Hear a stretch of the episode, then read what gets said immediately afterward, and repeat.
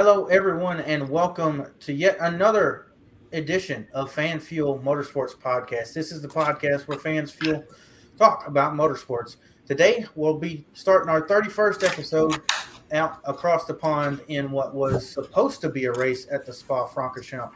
But before we get into that, I'll uh, introduce the people who are always with me, and that's Nathan Ball and Colton Cranmore, and of course, our uh, football coach, part time everything guy, uh, Jared Bakaiza, will be joining us today a little bit late.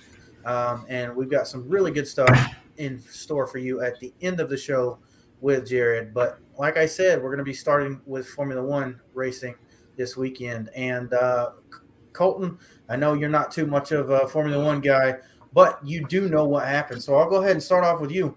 Uh, two laps behind the safety car in a procession was the race. How do you feel about that as a motorsports fan? Um, I mean, I was super let down by it. I don't know anyone that's that thinks any differently um, around the world. Um, something that I mean, I think the FIA could have done to avoid this completely is open the windows for the start times a little bit more. Um, you know, there was plenty of window at least a half hour before that they could have just sped things along a little quicker um, to at least get some of this race in. Because I mean, super disappointing. I would hate to have bought a ticket just to sit and watch two parade laps out in the rain, um, and then that be it for the whole weekend. Um, so I mean, it was super disappointing to see. Um, it, was, it, was, a super eventful weekend leading up to that. Um, we saw with the uh, the W series and um, all the other series going on, but Nate's doing some uh, yeah, Nathan, I think home project. He's having Yeah, I'm just- some uh, technical difficulties. Yeah, I got my my laptop got unplugged there, so I kind of had to fish around for it. But yeah, I think it would have been a good race. I, I don't blame them for not being able to race because it wasn't the rain that was just the visibility that really killed it. And that's that's part of why they didn't want to race is because they couldn't see and like that's one thing. But I think it's pretty unfair to just run two laps and say, "Hey, here's points." The fans don't get a race. It's like if you're going to do that, then I don't think points should be awarded. You know, like why award half points if you can't even complete half the race? And you're not really completing the race; you're just completing laps. So I don't know. Like it, they, it almost seems like they're like, hey, let's just run these two laps and get it over with. Yeah, I think that was a really big disservice to the people who had, had been out in the weather all Yeah. weekend. Yeah, they got some racing with some of the support classes, and they got a really good qualifying session on Saturday. Um, but I mean, at the end of the day, you don't pay a couple hundred euro to go see those support classes. You go to see the top 20 drivers in the open world world. So they didn't actually get to see that. And some of those people, I'm sure, only showed up to Sunday's race because you know that's what we do here in NASCAR too. Even though we've got a full circus some weekends, we we just have people who show up for Sunday. It's the big ticket show. Um, I assume that their arguments uh, for doing this are going to be sponsors and and the fact that they're in an event that is telecasted, you know, across the world, and there's international guidelines for for getting these TV deals done. Maybe I'm not sure, uh, but honestly, if you didn't even get this race started, why not just say, "Hey, we're going to call the race"? Uh, I realize the season is already going into December, but there are a couple of off weekends in the European season uh, still to come that maybe they could reschedule, or um, I, I don't know, honor the tickets for next year and have two Belgian Grand Prix uh, in, in in in a row. I'm not sure how they could fix that. You know, uh, something like something like that. I mean, it's just it's a little bit ridiculous to say, haha, uh, we did two parade laps. Here you go. Uh, congratulations, Max Verstappen, for uh, for winning yet another race. I mean, the, they didn't even look really happy on the uh, podium. And with that, I'll, I'll go ahead and pass this off to you, Nathan. Um, Lewis Hamilton uh, is not afraid to talk. Uh, he has done so. Many of the points are um, very controversial. Some uh, I have not even agreed with uh, in regards to some things, but this one I did agree with. He came out flat and said, uh, "This sucks for you guys. I'm glad you guys are here uh, talking to the fans, and they should give you your money back." I mean, did you agree with that sentiment? Uh, and are you happy that a driver spoke out like that? Nathan? Yeah, I think so because if you look at it, a lot of the older drivers also the same thing he did. You know, they didn't mention the refunds, but they mentioned that this isn't really a race. You know, like you shouldn't be getting points for this. So I don't blame him. I think he's right because it's something that if you look at the history, half points were awarded. It's only happened six times. So that's basically like under a one percent chance of ever happening in F1. So they like they need to prepare for the stuff like that. And I don't think it's fair to, to cheat the fans out of a race because something that happens like 0.6 percent of the time is happening again. Like that shouldn't be the case. Like, hey, you know, it's an extraordinary circumstance. I don't think that the sport was ready for it, if you're being honest. Yeah, I mean, I think it's a great point. Um, if I were a fan there, I would absolutely expect my money back. Um, or as you know, Alex's point, um, give me a ticket for next year's race. You know, call this ticket the same, and we're good. Um, I mean, I, my heart goes out to the people who travel, not necessarily just the people who Yeah. live there. Um, but you got to think there was a family somewhere, or there was a guy somewhere that he, you know, this was his life's goal to go see it, and he finally got it. Maybe last year wasn't his time because of COVID, um, and then it was completely ruined this year by circumstances out of our control. Right? I mean, the FIA didn't have anything to do with the fact that it was raining, um, but it's just a lack of preparedness on their part to say, okay, well, here's the steps that happens if we can't race due to visibility or to safety concerns. Um, we'll take this step, this step, this step. Um, there was just there's no pre-planning of that. To Nate's point, this ha- almost never happens. Um, you can count them almost on one hand the amount of times it's ever happened in history, but there still needs to be some sort of protocol for it. Yeah, I, I agree totally with that. Um, that wasn't the only controversy of the weekend, though. Um, with the wet weather conditions, uh, we had a, a very uh, slick track, and we saw a lot of different accidents. Um, and I'll go ahead and say some of my opinions that we're about to go across are some controversial opinions. So uh, just be prepared to that. Um, uh, but safety concern uh, was a big, big. um thing on at least the social media uh, aspect of the Formula One world this weekend with a couple of different crashes that happened. Uh, now, if you go and you look at the satellite track map, uh, you can see that the run from the first corner down to what's called Eau Rouge up into Raidillon or Raidillon um, is a little bit of a little uh, flick, just like that, almost a straightaway, especially in modern F1 cars. Um, but they're going up, I believe, three stories. So that's where everything happens. And we've seen multiple crashes there in the history of this corner. Very high speed area, uh, very violent in crashes. Um, we had a, a Formula uh, two or three driver, uh, Anthony uh, Hubert, uh, tragically lose his life at this very corner uh, just a couple of years ago as well as even in the GT cars that were racing in the 24 hour race a couple of weeks ago, we saw a massive crash in this exchange of corners. Uh, and then Lando Norris in qualifying had a crash. But the one that sparked the most controversy this weekend about the safety of this complex was the W Series. And I'll go ahead and start this off by saying people want to change something about this. But for me, I just thought it was a situational thing, and I didn't really deem it too much of a safety concern because the the rain wasn't out. They were they were pretty much uh, just blasted by rain as they went up into that corner, and there was nothing that was going to happen, uh, in my opinion, that that didn't happen, uh, just due to the fact that it it, it turned wet. So um, Yeah, like I would probably agree wholeheartedly because I think it's that was nothing to do with the corner. Like that could happen at any corner. Like it's happened at the Nurburgring in turn one, which is a, a first gear hairpin slow corner. You know, if it starts pouring on everyone's on slicks and they're just going to slide off and off and off. So I don't, I don't really think that was the corner's fault. You know, like it's a tough corner. Obviously, it's challenging, but that's the reason the drivers like it because, you know, people complain about quote unquote parking lot tracks where you're not punished if you run off. Like there's where there's so much runoff and you can just go back on track. And you know, I think the corner is going to bite. Obviously, whether you go off there in the dry or the wet. And I think I, I don't want to change that, but at the same time, it's like it's it, it's if you have to be fair with the situation. You can't blame a rain crash like that on the corner itself. Yeah.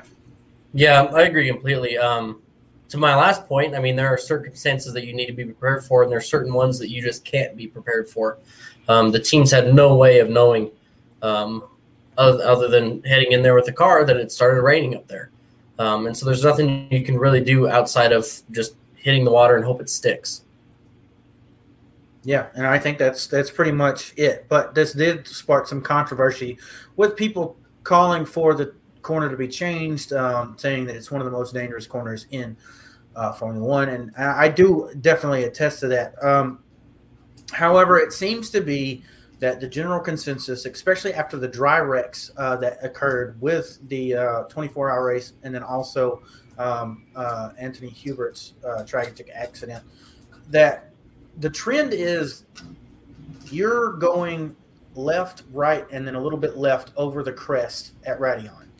And most of the cars veer to the left. Either it's because they, you know, they got oversteer or understeer, snapped, and then went into the barrier. However, they got there. When they hit that tire barrier, they launch directly across a live racetrack to the other side, and they can get blindsided by cars that are coming because a uh, it's a really fast corner, so it's going to take a lot, uh, a very little amount of time for those two cars to meet because they're going that fast. It doesn't matter how quick a reaction time the driver coming has; it's they're likely to meet.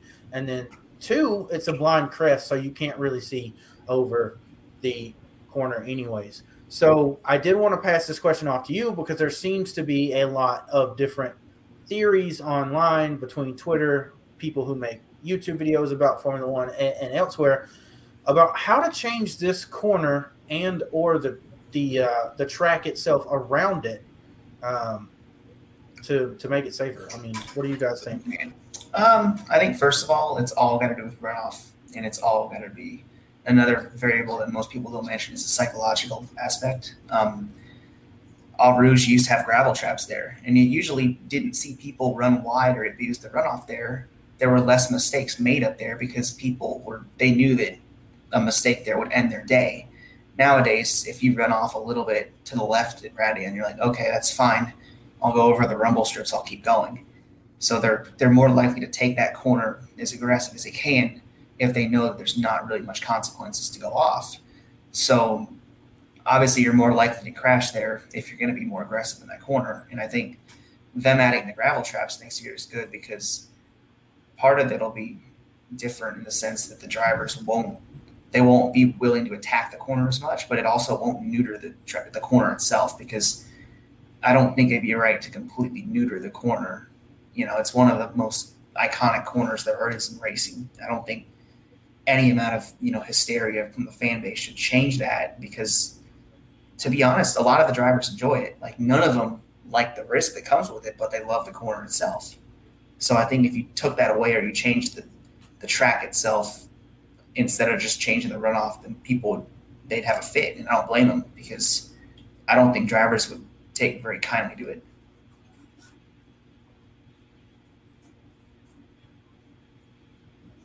Yeah. So for me, I think I would agree with the same sort of. Yeah, thing. I agree completely. Go ahead. Um.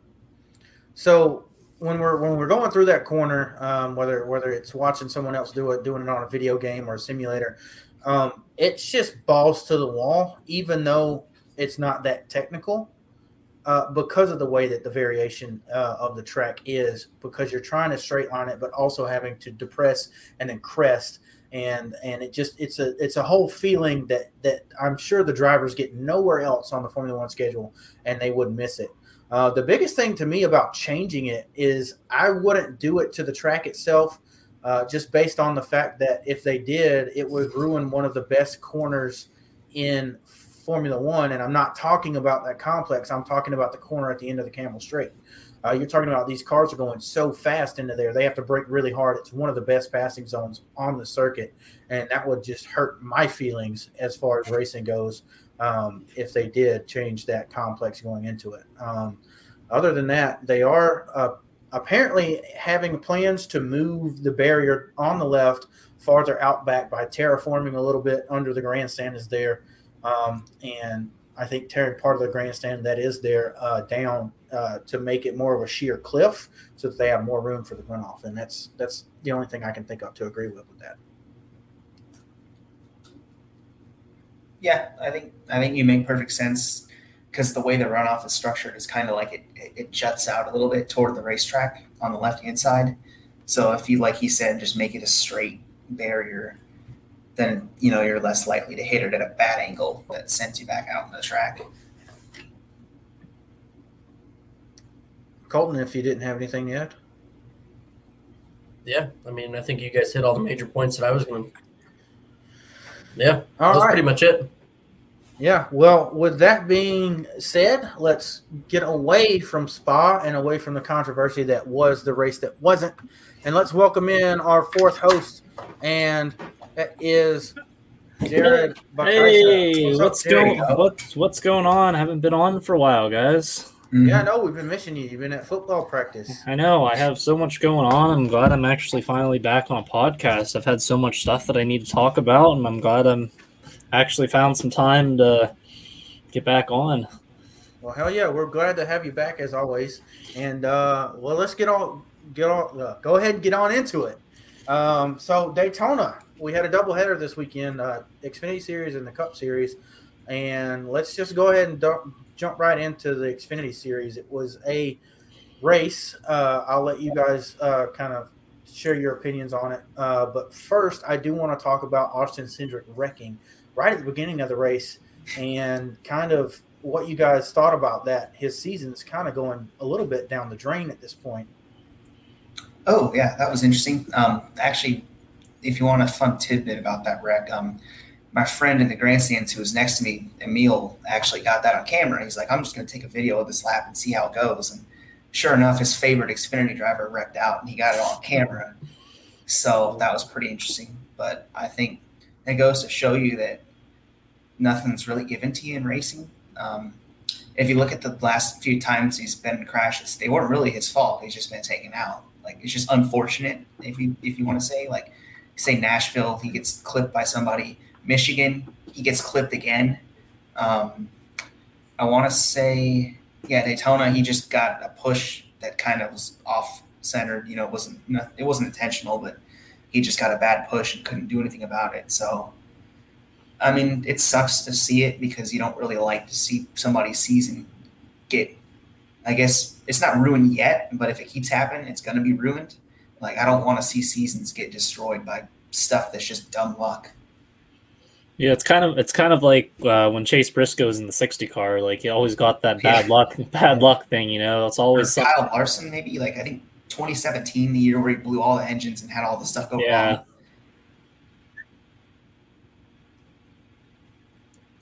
Colton. yeah, I mean, bad luck's just a part of racing.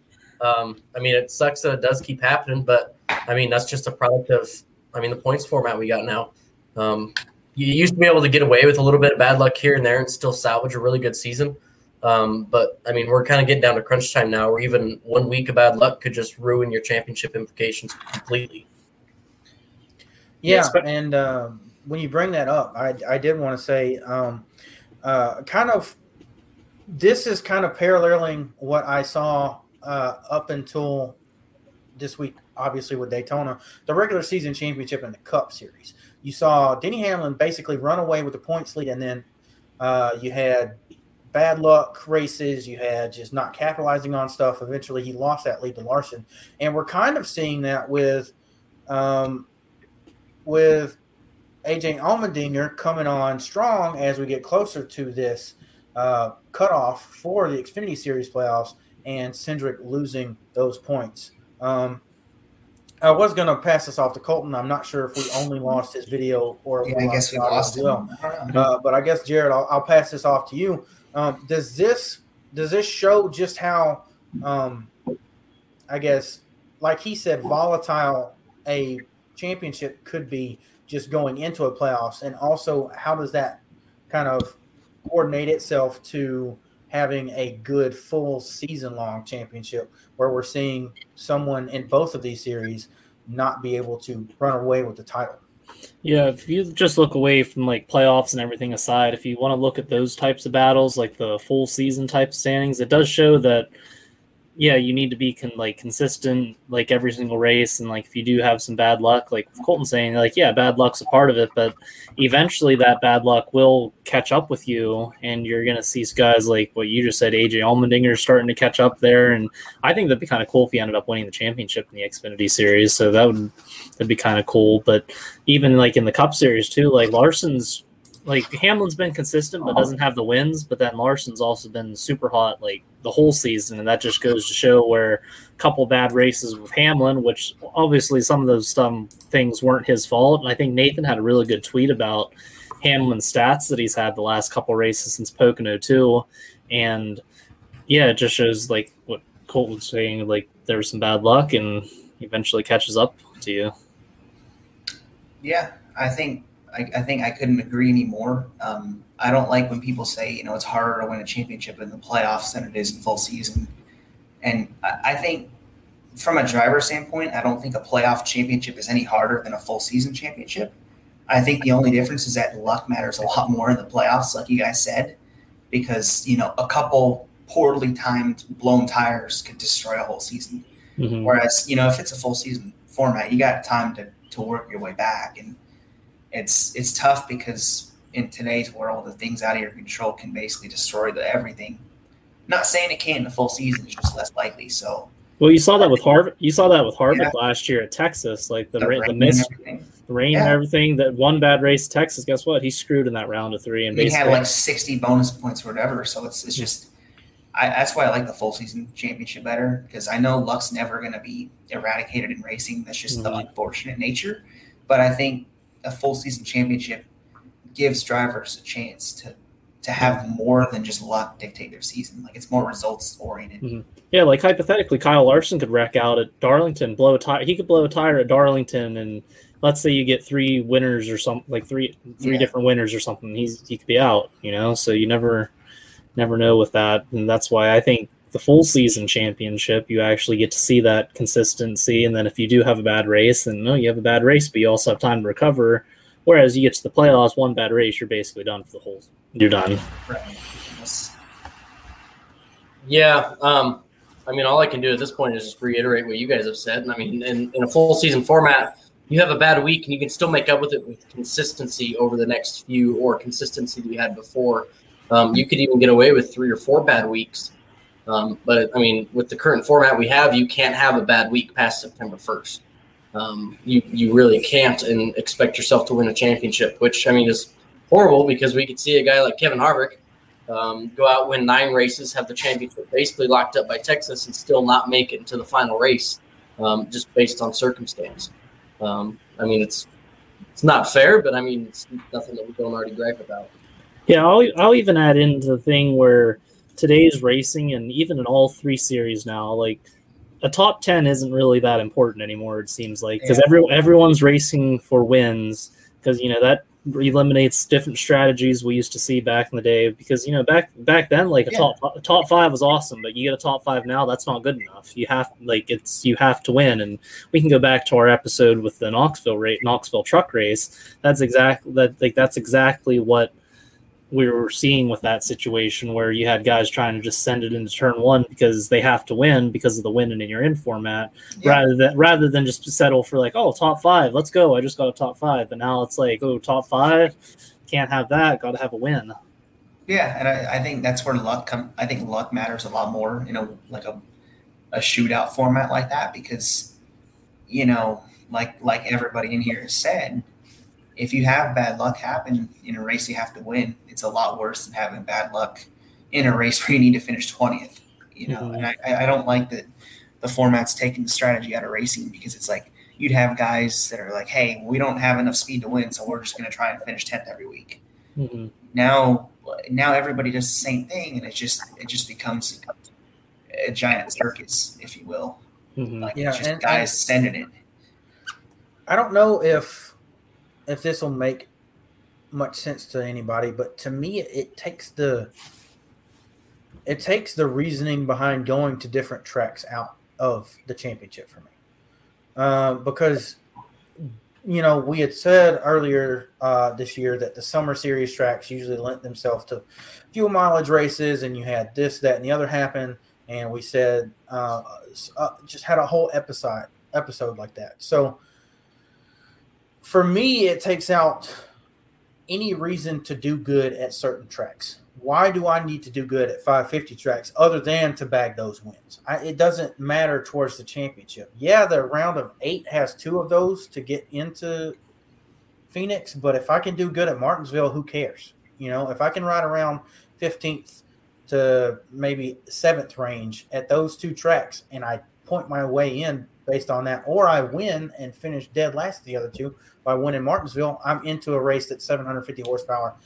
I don't need to worry about even developing my cars or anything like that. I think to me, the way that we've shifted everything, you kind of saw it with the 10 race chase and Jimmie Johnson and Chad Knaus showing up during the playoffs every year because they kind of were trying different things and making that that middle area of the you know season just a little bit less worth you know worth it because they're not putting 100% towards those races and that to me makes it not good for a season long championship because you can't see guys who are strengthened at X racetracks do very well at those racetracks and do very badly at other racetracks still wind up in the same sort of regard as someone who has the opposite strengths. I don't know if that made any sense, but I tried to make. I know it does. Okay, no, I, that kind of makes sense. That makes sense actually. Like my opinion, based off of what you were just saying, that kind. I'm thinking like you basically only have to be good for three races in the whole final ten races just to make your give yourself a chance. You know what I mean? So if let's say someone in the playoffs wants to focus on Darlington, just put, put all your effort, all your marbles into Darlington, you win that, you can just cruise the rest of the way. Or the next Richmond, if you mm-hmm. want to just put all your effort into like, hey, I'm going to put all my effort, resources, notes in Richmond. If I win at Richmond, I don't have to worry about the other two races. Like, is that like kind of what you're thinking? Is that Yeah, is that- I think that makes sense to Yeah. me too because oh sorry. Yeah, and then also just scheduling as well. I mean, we've got seven road courses on the schedule this year. What what does that matter to a guy like Michael McDowell, who's really fucking good at road courses and can show that off in his final point standings um, when when all of that is erased? You know, I mean, obviously he won the Daytona 500, but all of that's erased with 10 races to go. So I don't know. It's it's it's I don't I like don't it, you know. Like I I, mean, he- guess my way of oh sorry. I guess I guess my way of putting it would be, you know, what would you rather reward? Like I don't want to reward a guy who can just win one race around off getting lucky over a guy who can finish fifth in every race. Like to me, I'd rather I think the guy who can finish well at every track is more impressive than the guy that just lucks into a win and gets in the final four that way. Like I don't I don't think it's fair to the guys that can finish well every single week to get to kind of get second priority to a guy who can just win like one lucky race per round and just squeak their way through. Okay, I'm just gonna stop you guys there. Did y'all see that shit? yeah, Colton just disappeared. Literally just disappeared. There's and I'm some- not if for you I, I, saw, I saw that. I saw that. Yeah, for you guys listening on audio, he didn't disappear as in his video disconnected. He literally was there in one frame, and the next frame he was gone. So I'm just staring at his, That's I so guess, funny. kitchen right. Did he just What get like hell? raptured or something, man? We uh, we I got don't know. I we guess got- we missed the. we got to cl- we got to clip that. Watch that live. And, Oh no! He's back! My god! I don't know what you guys are talking about. I've been sitting here the whole time. what the heck? No, you weren't, dude. No, You got you were not sitting there. You did some sort of witch. You did For some those for you of guys and for those watching at home, I moved because my internet in my other room was it's kind of iffy, and so now I'm trying to reset up out here, and so I'm like getting up and like moving a light and stuff real quick. And I can still hear you guys, and so I heard it heard it cut back in. I was like, oh shit, what did I do? Yeah. No, it's I think it's because your frame was lagging Like, out. We didn't see Like- you step off, and we didn't see you step back on. It was just like frame. There's Colton. Next frame, no Colton. And then the And then the same next- thing happened yeah. in reverse just now. You- You're gonna have to watch rewatch Like this he literally literally 'cause that left at the exact same time his computer lagged. So he I like think he, it looked frozen. like he just disappeared. He's Yeah, so if now. you guys are listening to the podcast on Spotify, Apple, or Google Podcasts, wherever you guys listen to the audio, Oh, he did it you guys need to just watch the, the the replay on Twitter and start Yeah, about 28 minutes because he just keeps disappearing and reappearing. Hold on, let me a get my phone out. This is crazy. He's gone. We're doing. We're, this is like extra special effects that we didn't pay for. I Yeah. don't, I don't know what he's doing on here. Oh man, he got us off track with that. Oh, um, okay. Well, actually, let me go. Let me like kind of piggyback on what Nate was saying. So you, if Colton, should I wait for Colton or just go for it? I can hear you. Oh, you're okay. You're still there. Yeah. All right. I kind of want to see if you like if I can see you come back or if you're just going to magically appear. No, I, I'm good now. I plugged in the Ethernet cable. Justin lights. I'm waiting. Ah, All right. Okay. Okay. Okay. That that was that was more normal. that's good TV. uh, right he literally just teleported in the last. Yeah, you definitely just teleported, dude. You did some witchcraft or some paranormal stuff was going on. But uh yeah, anyway, so to kind of piggyback off of what Nate was saying, do you guys remember that all-star race? I don't remember if it was like early 2010s or something. They did that thing where if you won the segment, then you basically could just ride around in the back and then at the final stage you got ran right back up front. I think Yeah. that I think that was like when uh, Brad Keselowski was at the two, so maybe that was like 2011 or 12. I'm thinking, but it's kind of yeah. They did like a weird format that one year there because I remember like stage one, two, and three. Then those guys would just ride in the back, and then all of a sudden for the final 10 lap shootout, those three guys were one, two, three. Oh man, I don't remember the year because I know some years they did like average finish in the segments and it did like Yeah, So- so I can't the one remember. he's talking about, I think it's the 2011 one because I actually really liked it. Other than the fact of what he's talking about, so if you won the first, uh, they called them heat races that year for for whatever reason they weren't really heats. You won the first heat, you started front front row on pole. You won the second heat, you start outside pole. Uh, third heat, you want you started inside row two. Fourth heat, it does it, it didn't matter. Uh, you you started right there. Everyone else um, that didn't finish first in one of those heat races lined up based on average finished across all four 20 lap segments. And then they did a 10 lap shootout. So that's that's what that format was. Yeah, that, that just kind of reminds me of like what Nate was saying there. So like those guys, all they had to do was just win one s- like one heat, one segment, one stage. That's kind of like how our playoff format is now. Michael McDowell won the 500. He he didn't even need to do anything the rest of the year. He could have just started and parked basically and called it a day. That's how that's Yeah. that was my that's my thoughts on that. Yeah, and it's just eh. Eh, full season points make makes makes every race matter, right? Mhm. And, I mean, I like mean, you said, okay. Well, go ahead, Jared. Yeah, think, think okay, think about it this way too. We have we now have stages and rewarding stage points. All right, what make what makes you think that the stages wouldn't be a little bit more interesting now? Let's say we now that we have a full season format or whatever, because we don't have stage points in the last race. So you know you could come into the last race, you could you could still have four guys and a possible chance of even winning the championship just because there's 20 stage points on the line there. You know, so that's Right. rather Well, than well, I mean, that opens it up. I hadn't even thought about that. That's 60 points. Mhm. right there Yeah. at the end of the of the year that you could if if you were close enough potentially get and i and i know that you hear the the argument of oh well drivers will drive differently in certain situations well exactly that's what we want Yeah, we want to Um, see strategy and stuff like just Yeah. like uh, Tyler Tyler Reddick at the Indy Road Course or whatever. He's staying, choosing a different pit cycle because he wanted the stage points rather than Right. the win. You know, you could start seeing that in your playoff races or whatever. If you had a full season point, like hey, maybe some guy in like ninth place in points or whatever just decides, hey, I'm going to win every single stage.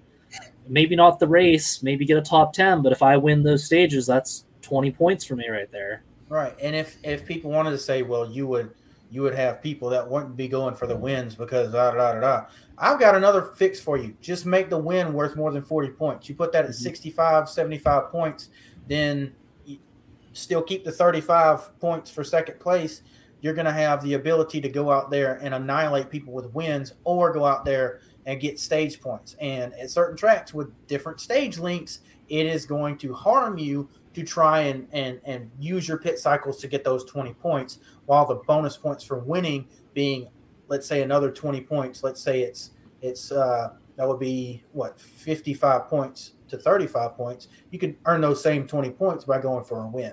Mm-hmm. Um, that would change the strategy for each race because, like Jared said, depending on where you are in points, you're not going to be able to get all three if we if we make the strategy uh, game work.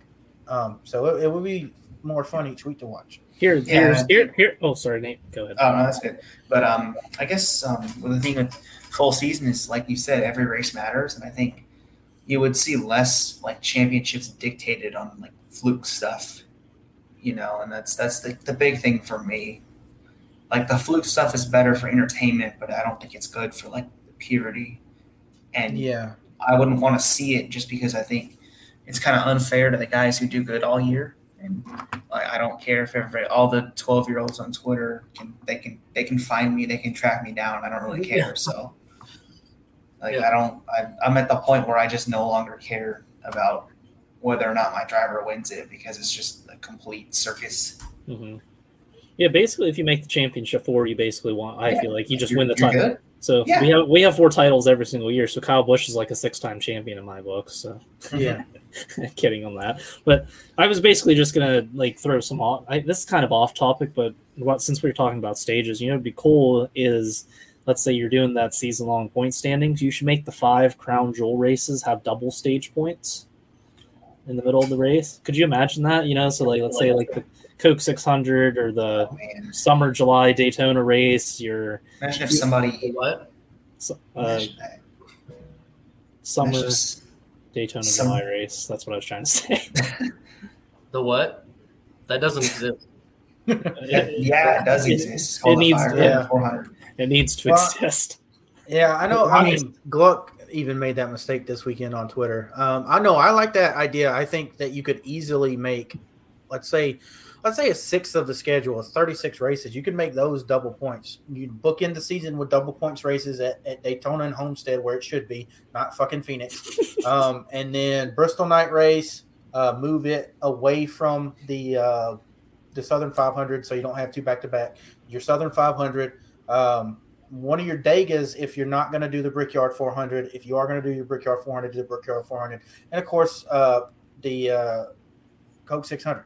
I mean, Yeah, I mean, imagine like like a great the points haul it would take if somebody were to win every sta- if someone were to win every stage in the 600 and win the race with double points. Like imagine the points haul you could pull off of that. It would make And it more of a crown jewel, is what it comes down Yeah, to. Because I, I know they say it is, but I feel like it's just not as hyped up anymore as like it used to be. You know, like I think it's because of the fourth stage. Honestly, I think the Yeah, fourth like, there's stage not a lot that ruining the strategy on. of that race is why it's not so high. It's just four 100 length 100 lap stints. There's no like There's just- variation because you know you're going to get the same thing every single time. Just repeat it three yeah, more every- times. everyone's basically right, on the well, same uh, cycle. Colton, I want to go ahead and ask you your final thoughts on this topic because we're about to go down a road later on in the show uh, that deals with some of this stuff. So I'll save the juicy stuff for later. Ooh. Yeah, yeah, we're going down a good rabbit hole. Um, just the last thing I want to point out is I think a lot of the reason, and I heard it when they changed the points format um, and they changed the kind of playoff structure right around the early 2010s, um, is NASCAR wanted to get away with drivers saying, you know, we had a good points day today. But I think a lot of, that's what a lot of us fans want nowadays. Um, I really I miss points racing to be honest with you, knowing exactly where you had to finish. Um, I look back at the '92 Hooters 500, one of the greatest races ever. That was a points race. That wasn't uh, let me try to win this race. That was Alan Kulwicki trying to stay out one more lap than Bill Elliott to lead an extra lap, and you know, knowing the points. I feel like I mean we've said strategy a million times on here, um, but that's a huge part of what made NASCAR so popular in the first place was seeing all these strategies play out, and it gives something for the broadcasters to talk about too. Um, they're not just sitting there calling the racing on the track. They're saying, okay, well, watch this driver because he just pitted to get off cycle here to throw these guys off. If there's a caution, this guy's going to be in a good spot. Um, I, I miss points racing, and I wish we'd kind of get back to that. Um, Yeah. Wins are awesome. Wins are cool. Wins are needed. I think we need to reward them more. Um, not necessarily with a win and you're in format, um, but I, extra points. points. If you want Yeah. winning to matter more, make it matter more. It's Mhm. very, very simple. They Yeah. tried to do that, and I I don't know how they come up with such convoluted ways to do that when all you have to do is add more points. Let's look at the Latford system, for example. Um, it was 170 points to win, I believe, and you got five for leading a lap, so you automatically got 175 points, and then five if you led both laps. That's 180 points. Well, if you go back to the Latford system and say, all right, well, you automatically get 200 points for winning plus the lead lap and and the and the lead lap bonus you could have up to 210. But the next guy doesn't lead a lap; he's only got 165 points. So you've already got a 35 point spread on it. That that's all we have to do. Just make it matter more, because now it matters so much that it doesn't really matter anymore. It's like we had the perfect system and then changed it. Yeah, I think Right. the big thing is that with all this, with all these things about you know how much the wins need to matter and how much they, like I'll save that for the the the fun part of our show later about Phoenix. I think the big reason why Phoenix is in the finale is because of the whole uh, wins should matter mentality. Like you know, there's a reason why they hype up the guys going eight wide on the front stretch for the restarts because I'm sure they want a championship to get decided that way. Yeah. Well, let's move on to Sunday. Uh, we kind of went on on a side there uh, that we were going to say for a little bit later, but Cup race uh, was not on Sunday. That was a misspoken thing by me. It was definitely a night race. Uh, so we do those things on Saturdays in the Cup Series, except for this Sunday um, and at the Coke 600. Uh, so as I try to save this uh, from going straight off the rails, um, we are going to talk about the fact that they made the cars slower. Um, the slower cars made tighter packs. I thought it was going to be a boring ass train race. Um, I will be the first to admit when I'm wrong. Um, it sucks, but I was wrong. It was not a boring ass train race. I'll go ahead and let you guys tell me how That you thought good. the racing Oh, yes. was, uh, and then we'll move on from there. I was excited. Like, oh, sorry. Oh, my bad. You go. You go, Nate. Oh, No, okay. you go Well, first. You were at the uh, racetrack. I guess I would say that it's one of the best Coke Zero Four Hundreds I've been to. Like maybe the best. The only gripe I have is I wish that they didn't crash on the backstretch because I feel like the finish would have been crazy with the run that Suarez had. And I think Yeah. there would have been sort of like a who who even wins. Maybe Kurt Busch could have won. You know, maybe Suarez and Blaney crash and turn four and Kurt Busch wins, or maybe the guy in fifth wins. You don't know. Corey this LaJoie. package. Yeah, exactly. Like I, I was crazy. Um, I, I, I think the best part about the race is that there wasn't as much riding as there normally is. Like there were a lot of lead changes, more than normal at that race. And I think the race itself was very good. It wasn't just the finish, and I think it was probably the best overall race from lap one to 160 out of the Coke Zero 400s that I've been to. I think I saw a stat. Wasn't that the most lead changes in the Gen 6 era at It a restrictor plate? was. I'm pretty I sure. I, say so. Yeah. I think I saw a stat with That that. was pretty cool. Like I had a lot of fun being there. Um, a couple people that I know that I met up with, it was their first time in Daytona, so they actually. Ooh. I was hoping, like, man, please don't let this race be a train race because I want them to to be able to experience what Daytona is like actually about, and they ended up getting better than what they expected. hmm Yeah, I thought I thought I thought it was a pretty good race. You know, you like Nate said, there was a lot of lead changes. There was a lot of different names up front, comers and goers. I'm like, oh, Corey LaJoie might win. You know, Suarez Oh, yeah. might win. I was I was just hoping for chaos for like one of those guys, like some someone back, some like Corey LaJoie. Like that that, Yeah. that last restart, I'm like, man, imagine Corey LaJoie wins the race. He was in the perfect place too, and that's what makes me mad. Is that I mean, I can't complain with the money I won on DraftKings because I, Mhm. you know, I kind of just threw stuff at the wall. I'm like, all right, I'm betting a dollar, got sixty bucks off of it, but you Yeah, know. that's- my, if LaJoie had finished second or even won the race, I probably would have got like six hundred dollars mhm. off dollar bet. It's like I kept thinking he was gonna either win or finish second because of where he was at. You know, the, he Blaney was really far out there. He was gonna get run down. LaJoie had a huge run. It's just that he got shuffled out of line when he had that run. He, Mhm. that was kind of it for him. So either way, it was kind of cool. It was super unpredictable. Mhm. Heck, even Bubba Wallace was like, could, did you see? It? How about him avoiding that wreck at the end? That was see that was nuts. I, I don't know I don't know you- how the broadcast didn't see it. Like I didn't even see it until I saw like the replay from his onboard. I'm like, holy crap! Like he literally just Yeah. sent he just sent it and didn't even do anything, and it just like perfect. Luck. Like he's been in a lot of those situations, like the Logano flip earlier at Talladega, that wreck at Daytona. He's he's gotten some pretty good onboard shots this year so far. But another thing I did want to point out: Did you get notice that uh, wreck with uh, Suarez or whatever? It kind of looked like the 2006 Yes. Talladega race, the Vickers wreck, where he kind of pulled down a little bit too early, kind of hooked them all together, and that basically what caused that. That's exactly like how I thought. that was super unfortunate too because I think that Kurt even said he was trying to help him the whole way through because they had they were like sixth or seventh starting the last lap and they they kind of had a build they were building up this really really big run Mhm. and I thought for sure that he was going to be able to push Suarez all the way up to Blaney but I think he I could have. They had they had that run going with them. and- yeah I think I think it would have been kind of interesting to see which of the three guys would have won out of them it's just I don't think he meant to do it it was just kind of bad timing Mhm. I think this race was good based on the package and the circumstance. Um, I don't think we see a race that's good for the Daytona 500 just because it's so early in the year. Guys want to win the Daytona 500, so they're not going to race super outlandish the whole race. Um, whereas this is the kind of the winner get in for I think they said like 14 drivers or something like that, um, if not way more than that. Um, so I think that's a lot of the reason why we saw the chaos that we did. I do think we see it at Talladega here next month. Ooh. Um, I think it's going to be super exciting there just because you're going to have guys that just want to prove that they can win, and it's their kind of last chance to do so. Um, I thought that wreck at the very end was perfectly timed. I have no gripe about it whatsoever. Um, oh fair hell yeah, my guy won twice in a row. That's never happened before. That's pretty cool.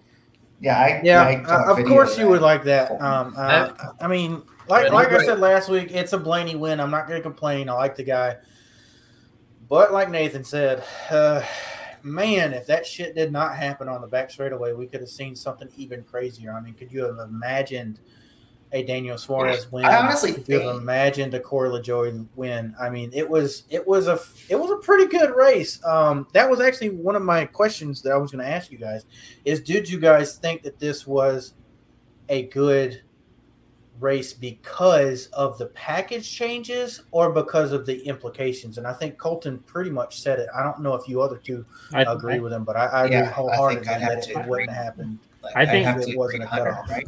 I think it's definitely implications. Like if, yeah, Yeah, because you could ride around in any package.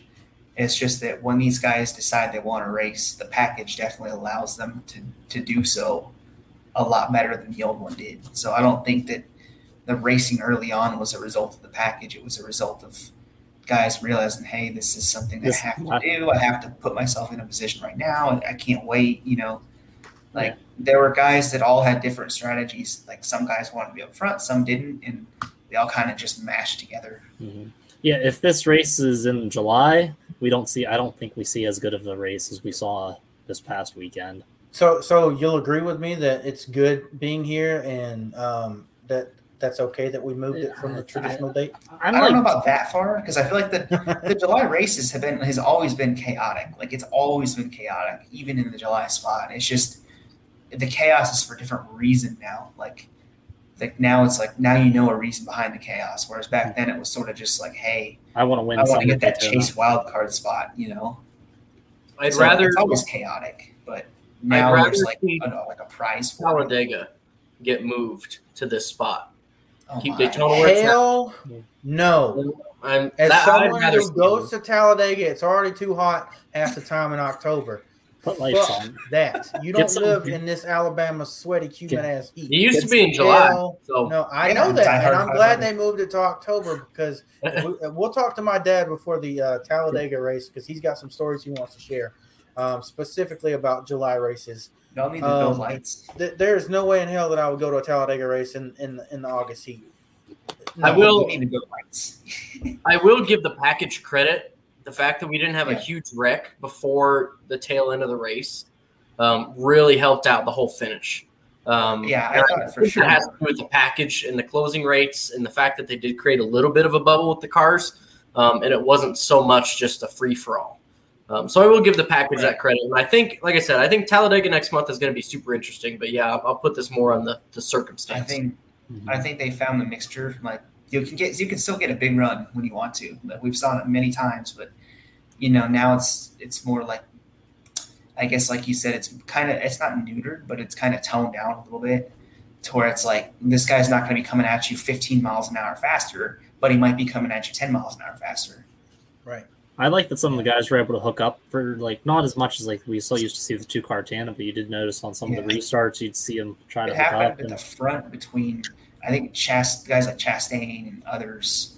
Mhm. I don't remember who it was that they got out to like a four or five car length lead in turn three, and then they kind of just separated. I was don't kind of remember who it was, but I was like fingers crossed, hoping like, oh, maybe we could sort of see something close to two car tandems, but that I know that's never gonna even be a possibility. I kind of like the combo though. Like you can do a little Yeah. bit of both. I. Yeah, lo- I, I did be- enjoy the fact that there we did have tandem racing, uh, but it was still pack racing because being a tandem fanatic like I am, I know that I'm in the minority, so I, I respect that I still got to see a little bit of what I used to love in the 2010 through 2012 seasons, but you know, um, the majority still got to see what they wanted. Um, my my final thoughts was the package was fantastic, and they're going to get over engineered before we get to the Daytona 500. And then I was like, oh shit, we're going blind because we're going to the next gen car next year. Uh, so we'll get into some next gen stuff in a little bit. But before we do, it was the season finale for the Cup cars, and it was supposed to be a race with a lot of playoff implications, but it wound up not having those implications. So, uh, what we're going to do now, guys, is we're going to look at drivers finishing 25th to 17th in the point standings. We're going to grade their season and say what they could have done better to get into the playoffs. Um, so we'll go ahead and start with the 25th driver of Daniel Suarez. Um, I don't know who wants to take the lead on this, but I guess um, I'll start off uh, and say the 99 team overachieved my expectations for Trackhouse Racing. Um, the only thing that I think is going to happen to get him into the playoffs is him being more consistent on those short tracks and those super speedways because he will eventually get a win on one of those tracks. Yeah, I agree. I agree with that. I mean, I think like he started he started off pretty good. Like you know, you saw him at Bristol Dirt competing for a win, but I think like the last couple weeks, it seems like he just hasn't been like as much of a factor as he was early in the season. So that really comes down to the consistency that you're bringing up. But overall, like that team has been overachieving. I thought this year. I didn't think that they were going to do as good as they were doing this year. But so I give them credit, and you know he wins Bristol Dirt or something, like he's in the playoffs. So Yeah, I would, I would, I would definitely agree with his sentiments. They overachieved, and obviously some bad luck at the end. But I don't think they have anything to be ashamed of for a first year. Yeah, I mean, he blew me out of the water. I mean, brand new team. We keep saying that new teams don't perform for a few years, and I mean, he proved that wrong. I mean, they were a couple feet from getting a playoff spot this year, um, and a little more consistency from just, I mean, damn near clinching one of them 16 spots. Yeah, uh, and I, I don't know that I would put this on the Trackhouse Racing team itself. It seems like Justin Marks has put together a really good team, a really consistent team. Um, the guy on top of the pit box uh, is doing his job well, uh, taking risk when needed. Uh, it, it's all up to Daniel Suarez next year, um, especially when he's going to have a new teammate to be that guy to get Trackhouse their first win by being more consistent, like I said. Uh, but 24th, we move up to the 43 car of Erik Jones. Um, and Erik, this was his first time not in top tier equipment. Uh, for me, I think he did pretty good, but I was kind of underwhelmed with the 43 car's performance uh, this year. I'm not sure what they have to build on next year. Uh, honestly, uh, it just kind of seemed like he was one of those cars out there. Maybe the team itself uh, could be the problem here. I think it's just the team itself because Nate also put out a tweet on Erik Jones' stats at Darlington. It's this, you look back at his. I I did the same thing with Watkins Glen where he had like all top tens or whatever there, but I think his equipment's just holding him back. Is basically what it comes down to. Like, there's really no Yeah. like nothing else to say about that. It's just Erik Jones is like a super underrated driver, and if he's in a, even if he's in like an SHR car or something, like he's definitely going to get you top tens, top fives, maybe even a couple wins. Because like, it's not easy to win at Darlington, and he won at Darlington. So I, he's a good race car driver. He's just being held back by that 43 equipment. It sucks that he's going to be going back there next year, and like, I don't know how else they can really like improve from where they're at, but it is what it is basically, and it just sucks for Erik Jones because, like I said, I think he's a really good underrated race car driver that could probably compete for a championship if he stayed in top tier equipment. Yeah, I think so too. Um, Darlington, like Jared said, is definitely a driver's track. Obviously, the Gibbs cars are very good, but you know you don't do that well at Darlington as a fluke. I mean, he finished fifth as a rookie there, which is not like a common thing. And he's won there before. He's had nothing but good runs, and you know I don't think it's a coincidence that the one like outside the top 15 finish came with a worse car. So I think if they can somehow bring him a car that's capable of a top 10 or just even competing for a top 10, then I think he could probably get one. And that's why I don't think that this year is anything for Jones to be ashamed of, but more of just the team kind of missed something. You know, Yeah. he's kind of taking steps back. And I think that if you give him a little bit better equipment, then he'd probably compete for top 15s. Um, yeah, I mean, he's the perfect example of you have to give drivers a time to mature when they get into the Cup Series, especially at his age. I mean, he's not very old at all, um, even to this day, and he's still got two wins with Gibbs. Um, super young. He actually got a win way sooner in his career than Chase Elliott did. Um, so, I mean, we could be having this conversation about Chase Elliott had Chase Elliott gone with Gibbs instead of Hendrick. Um, about well, you know, is Chase Elliott good because he races for say front row? Um, I think Erik Jones is a phenomenal driver, um, and I actually think he outperformed that 43 equipment this year. So I'm really impressed with Jones and not very impressed with RPM. Yeah, uh, just to kind of echo what you guys have said, I think Erik Jones is an elite driver. I think he is a class alongside uh, his former teammates of Denny Hamlin and Kyle Busch. Uh, maybe maybe not to the tier of a Gordon or a Johnson, but in, in the right equipment, he could beat someone with 30 to 50 wins in the Cup Series. There's a Um, reason. There's a reason Kyle Busch picked him whenever he beat him in the snowball derby or whatever. And then you saw him. He worked his way through the trucks, won the truck championship. He was winning Yep. Xfinity races. He won Cup races, and I think it just shows also how you know Hendrick kind of gave the, all the guys that they have now chances to like grow and develop. Like he gave Bowman a chance, gave him years to grow. William Byron the same thing. Chase Elliott the same thing. If he was at Gibbs, he'd be tossed out of there because you know you saw Daniel Suarez was there for like what, three years and Erik Jones was Yeah, there three right. four years. They like Joey Logano even too. Like, oh, he's not winning. Let's let's boot him out of here. You know, like it's like Gibbs just doesn't have that patience with those Right, up and comers. Yeah. Yeah, and I, I will defend Gibbs a little bit and say that you know not every team has to be patient. Some teams want to win right here, right now. You know, Mhm. I think that the thing with Chase Elliott, I think it's a different case because Chase Elliott was contending for wins like every week, even when he didn't win. And you probably couldn't say the same about you know William Byron in his early years or Jones at Gibbs. Like they would be contending sometimes, but sometimes they wouldn't. So I think it was kind of just unfortunate. Like his development did not match what Gibbs wanted. Mhm. So it's like it's almost like kind of wrong, right place but wrong time. Like if you Mhm. put him in a Gibbs car five years from now, then sure, I think it'd be a good thing. But I think he was just there too soon. Like they, maybe they should have given him a couple more years in an Alliance car or something. Yeah. All right. Well, moving on from one driver that got done dirty, honestly, by the NASCAR system, let's look at one that was also not really groomed, but now has a Cup Series ride. That is Chase Briscoe in his rookie year, coming in 23rd in regular season point standings. Uh, for me, uh, this is a guy that we thought was going to be good on road courses. Um, he wasn't very prominent on road courses until this this last one. Uh, I think that the SHR building has been a disservice to Chase Briscoe. Um, and this is a guy that went from running like 10 or 12 um, sprint car races to jumping in an Xfinity car. Uh, the dude has absolutely like blistering raw speed. Uh, and he is a guy that, that, that should be able to perform. Uh, but I think he's right where he should be for his rookie year.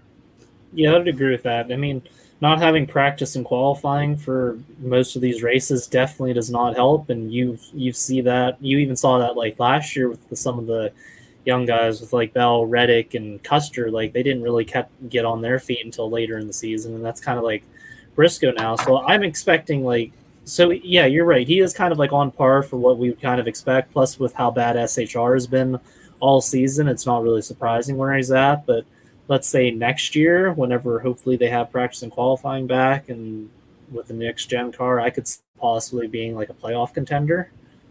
Yeah. Yeah, I think that's right. And he did good on the road courses, like a top five Road America or top ten or top ten at Watkins Glen, top ten at the Indy Road Course. That were what would have been a top ten if it wasn't for the whole circus at the end. But mm-hmm. I I just think that he kind of came in at a bad time because you know he clearly he needed to improve as a driver. The team needs to improve. You know, there's no practice qualifying for him to improve. It's like he basically just got thrown in, and he did good at the places he was familiar with. Yeah, I think with practice qualifying this year and SHR having a little bit better cars, I mean, even that's kind of a half variable for me in this opinion. Um, I think he is one of two SHR drivers to win this year. Um, I currently think he's the second best driver in that stable. Um, and like you all said, the no practice have, has really hurt him moving into this cup car. He has no idea how to drive it, especially for that first half of the season. We kind of didn't see him at all. Um, and then once he started figuring out, he was up front. Um, and he was up front at places that I didn't expect him to be at and running good. Like we saw him run pretty good at Michigan. Um, we saw him have a, a, really good run at Daytona for a little while too. Um, I really only expected him to be good at the road courses, so I feel like if he had the luxury of practice and qualifying, um, he'd definitely be up there with Aric. And I think he's even ahead of Aric Almirola in that Stewart-Haas stable. Mm-hmm. Um, I think he's a championship contender here in the next two three years. Yeah, uh, the good thing about all these rookies coming up now is we are probably going to have practice next year uh, with the next gen release but also everyone's going to be on a level playing field uh, because they're all going into a brand new car that has just a, a ton of new and different characteristics to anything that this Cup Series has been in the past, however long. Um, so I think that's going to be good for Chase Briscoe and guys like Harrison Burton and Austin Cindric who are coming up into the Cup Series. Uh, next up, we have the 22nd place in the regular season standings, and that is the number 42 of Ross Chastain, who will become the number one at Trackhouse next year. Uh, as far as I'm concerned, dude outperformed anything that I thought he was going to, especially over the last few uh, months. And so I don't know that I have any criticisms for him from this season or going into next. The only thing that he has to do next year is stay on the same path and hope that Daniel Suarez doesn't beat him to victory lane. He's had speed this year. Like I'll even go back to the Pocono races that I went to.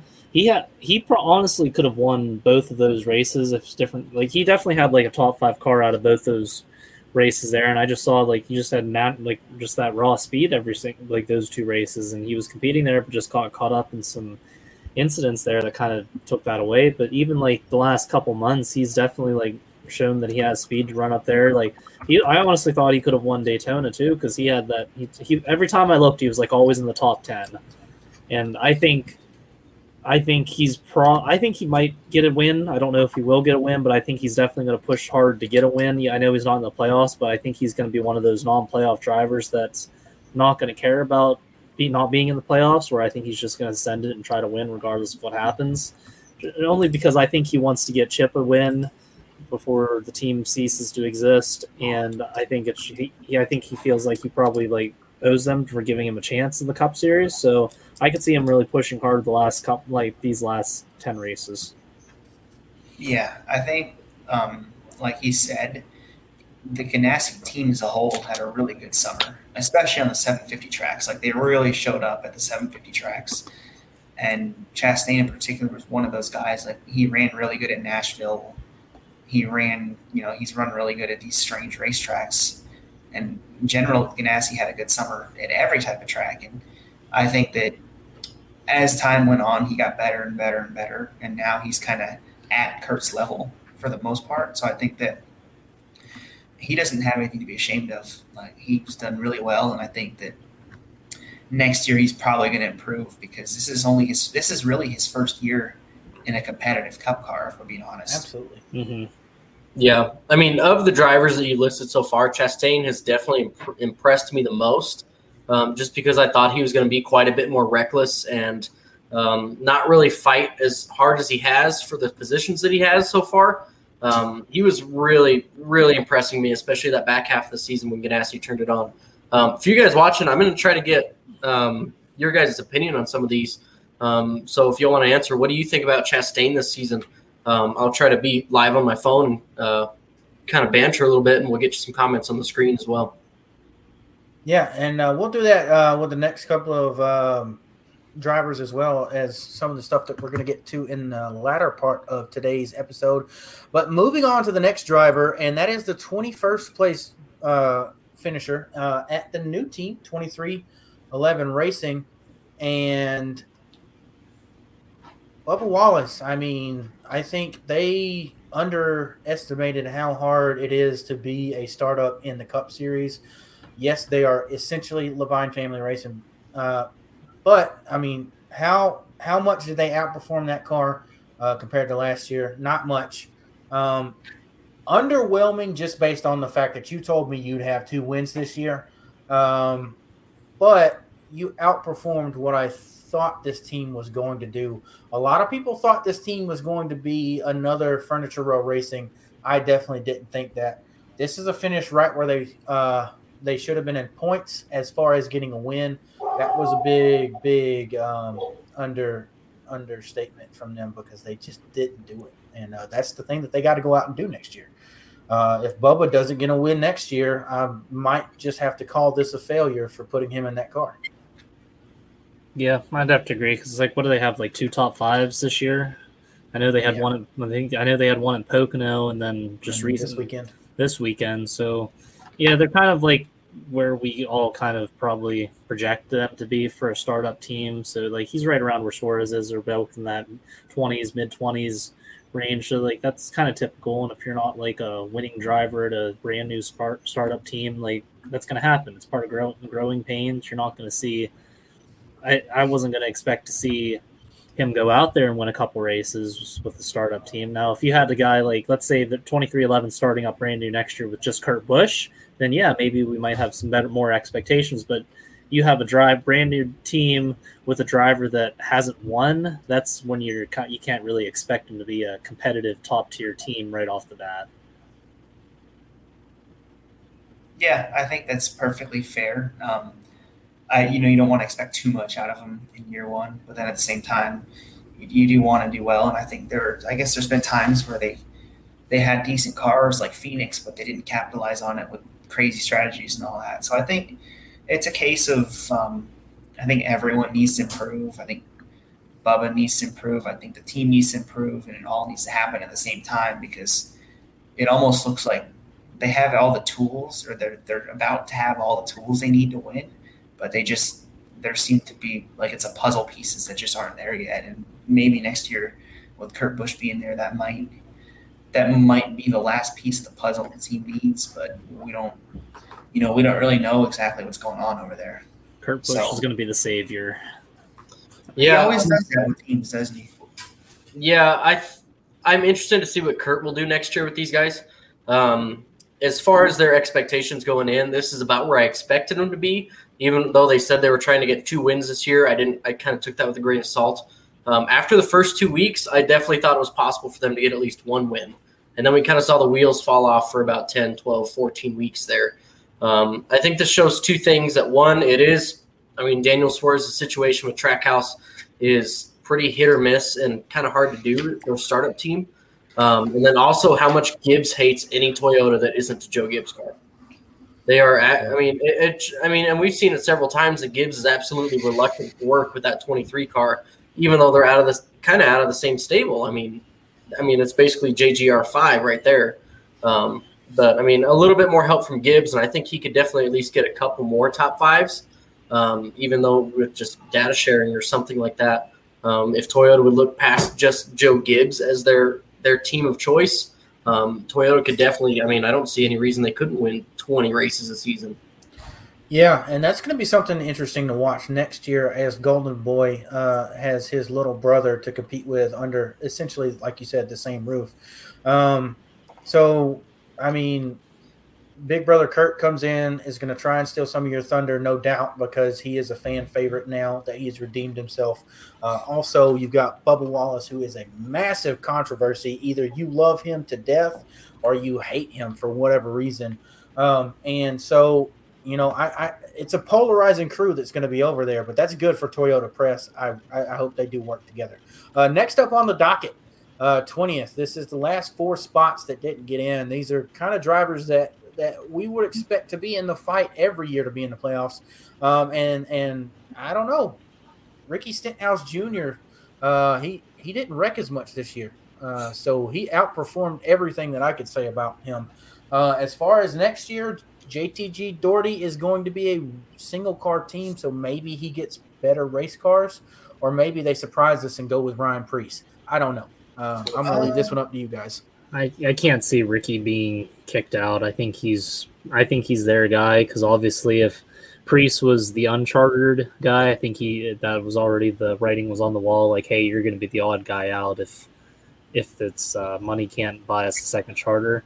But I think just with Ricky staying out of trouble like this year, because I like you said, I don't I don't think I really saw him wreck as much or wreck people as much. I think he kind of kept his car clean a lot this year, and he's just basically trying to finish races, and that's he got his average like in the twentieth range, so that's pretty much expected. So, yeah, I think that honestly, you have to understand those things. Um, it's unfortunate with Preece's and all that. I don't, I don't like that is happening, but it's just there's not much they can do about it if they don't have the money to keep that car open.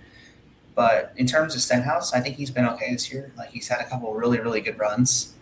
Um, say like in particular Nashville Bristol Dirt are ones that kind of stick out.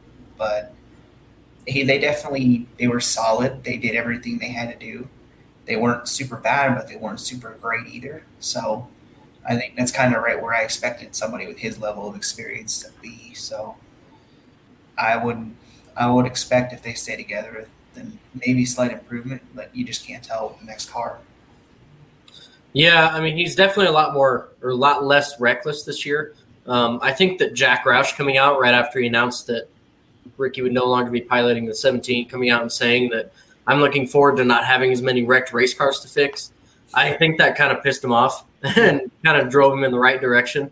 Um, but I mean, we've seen it. He went from wrecking on the first lap at Darlington last year to now consistently finishing the races, um, albeit 20th, 25th most weeks. Um, he's still finishing the races. He's still gathering those points. He's not pissing his competitors off as much. Um, and I think that goes a long way, and it will go a long way in the future as well.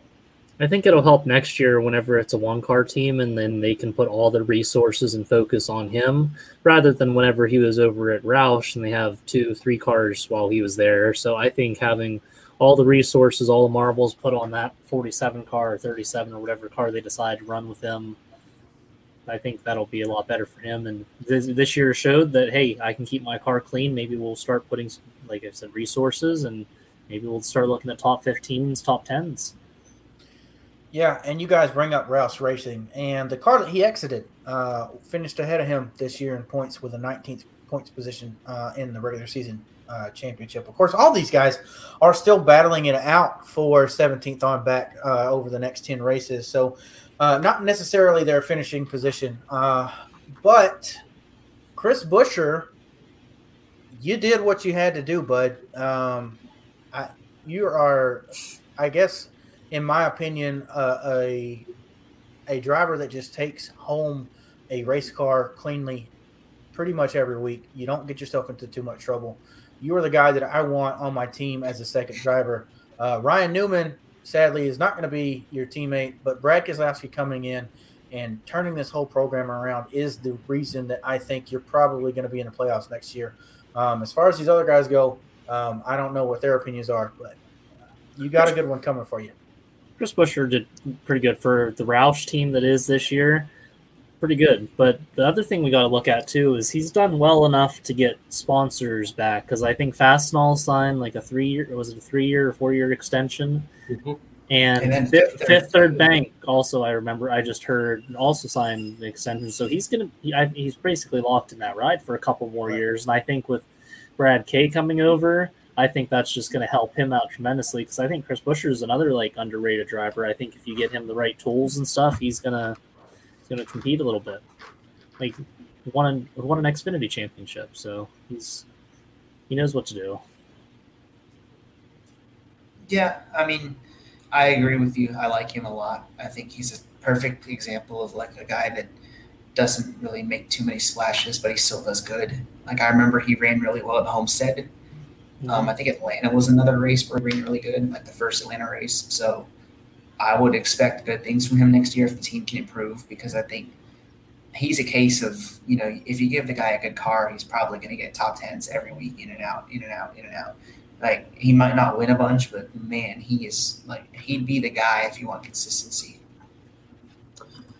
Chris Buescher was the where did he come from guy for me this year, um, especially towards the Daytona race. He really lit a fire under his ass. Was doing really good towards the end.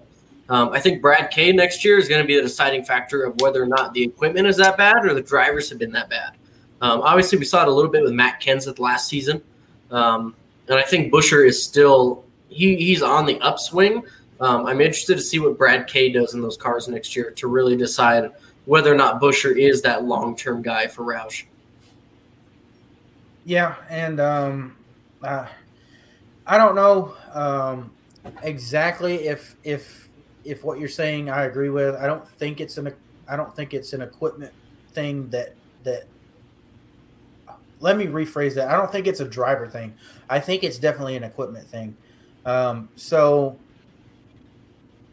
um, as our Sonoa Flagman says, that's my dad, Chad Harrington. You've known him from uh, the podcast before. He says, Chris Buescher outperforms his equipment, but he doesn't use his stuff up. This was one of the gripes that, that like uh, Colton said, um, was had for Ricky Stenhouse Jr. Uh, I mean, the truth comes in the name. I mean, yeah. Ricky, Ricky Stenhouse Jr. Yeah, Stenhouse. Uh, Ricky Stenhouse. Yeah. Uh, so so this is something that, that looks good on paper, and and I can't wait to see what happens with him. Um, having the leadership that comes with a Brad Keselowski, love him or hate him, uh, the dude is is definitely a, a good leader and can can potentially turn around that program that's been on the decline for quite some time now. Um, moving on is the fan favorite 18th place driver, and that is Matt DiBenedetto. I'm going to start off, and I'm going to go ahead and piss some people off. Um, I love Matt DiBenedetto. Uh, I at one point said that he was my best friend jokingly because we spent 15 minutes at pre-race um, jabbing it up at Atlanta uh, when he was in the 83 car. Uh, great dude, uh, but it, it's past time. What the hell are you going to show me? Uh, you have no wins in the three national series. Um, you're not going to be competing for a, a, a, cup playoff spot next year because you're not going to be in the cup series. So you know what you need to do? You need to go down to trucks or go down to Xfinity and go win win a championship because otherwise I'm not going uh, to be impressed by you, and I don't think you're coming back to the Cup Series. Yeah, yeah, yeah, I'll, yeah. Basically that. I mean, I love Matt D. Like I love, I love that he's trying, but it's just I don't know. I think that video that uh, yeah, basically, yeah, that's what that comment. But I think the Mm-hmm. the video that he put out about like getting upset about not like getting kicked out of a ride or whatever. I'm like that. I don't know. That kind of like turned changed my mind on him a little bit, just because like, dude, you haven't won any in any series, and you already knew last year you weren't going to be back in the 21 car, and then kind of like just threw like kind of threw the team under the bus, and like uh, kind of just didn't sit well with me. But basically, like, yeah, you're if you haven't won in a series and you're complaining about not having a ride, like, well, you need to have wins. You need to back back that up. You know, that's kind of like uh, with Austin Dillon last year. Like, I really, I started, I'm starting to like Austin Dillon a lot more. I know we're going to get to him here soon, but like last year, whenever he won at Texas, and you know, he kind of called the fans out. It's like that was like a silver spoon win or something like that. Whatever comment he made, and then he ended up going and backing it up after that. Like that's something where maybe if Matt D would have had, released that video, then maybe backed that up and maybe won a race or something, then I'd be like, all right, this dude knows what's up, but he just hasn't gotten there. And it's I don't know if it's the car or the driver, but it's I think you kind of have to look at it as the driver now, just because he hasn't won in any of the three series. Ryan Blaney won in the 21 car. Heck, Trevor Bayne even won in the 21 car. So Eh, eh, great assault. Great assault. Yeah. yeah, I would agree. I think that he's not a bad driver. I really don't think he's a bad driver, but you know, I don't think he's like a world beater either. So I don't want to say like he's, you know, if you expect the guy to win multiple races a year, you're probably looking for the wrong guy. But if you want a guy that can finish top 15 in points, then he might be your guy. So I would say that the crew chief change later in the year definitely helped him a lot. But at the same time, I don't think that he was ever going to be the guy that people hyped up to say, you know, this guy's going to win a whole bunch of races and this guy's going to do all this and all that. Mm-hmm. But, you know, I don't think there's any shame in being a solid driver. You mm-hmm. know, not every driver is going to be great. And I think he's like, like you guys said, he's a perfect example of somebody who could, who could drop down, win a little bit in the lower series, come back up and still have a solid career. He just might, he might not, you know, be a cup champion material, if you will. Yeah, I agree. I've said it on here before that not every driver needs to be the superstar. Um, you can still make a really good living and a really good reputation being a supporting actor. And I think that's what Matt D needs. Um, go down into the lower series, pull a Nemechek, get some momentum rolling. Um, just like your dad said in the comments, um, drop series Yeah. and go win. Um, you know, it, uh, winning is good for the soul anywhere. Um, I don't care if he's winning in late models, you know. Um, he, he needs to do something else. Um, he's one of my favorite guys too, but really we've seen him those last couple of years kind of coasting off a second place finish at Bristol. We haven't Yeah. really seen him perform out much past that. Granted, he almost won a Talladega race. He's been close here and there, but other than, I mean, he's a glorified Michael McDowell at this point. Yeah, uh, for me, uh, I, I think he was a perfect replacement for Paul Menard. Um, he, he's just like Paul Menard. He's going to bring your equipment home. Um, he's going to be uh, slightly aggressive uh, on a whim, maybe. Uh, and sometimes he's going to be a nuisance to some drivers, honestly. Um, I don't know. He's kind of like, um, it, it, to me, it, you had your chance, you blew it, stop complaining about it, go do something, and then come back to me. And that's where I'm at with the uh, the 21 driver. Um, no more. I I, mean, think- Harrison Burton's got wins. He's probably going to get himself a championship this year if all things go right. I mean, the the, the kid's coming up that's going to be taking your ride deserves it way more than you. There was a great comment by your dad just now. He was It this makes generation's sense. Michael Waltrip. Um, and I really think Matt D is this generation's Michael Waltrip. Like he'll win one day, but you just got to give him time and equipment and all the factors in the right spot. But this day and age, you don't get that time. You don't get No, 200 and Right. something I- I think that- races before you win. And it's a good comparison because you know Michael obviously super speedways were his thing, and he had a couple really good tracks that weren't super speedways, like you know like DiBenedetto at Bristol or whatever. You know, I I, I agree with the comparison. I just don't know if he's going to be able to do so in a backmarker car. Right. It Yeah. just it doesn't work in this day and age, and that's Money that's talks now. Money talks. All right. now. Here's what we're gonna do.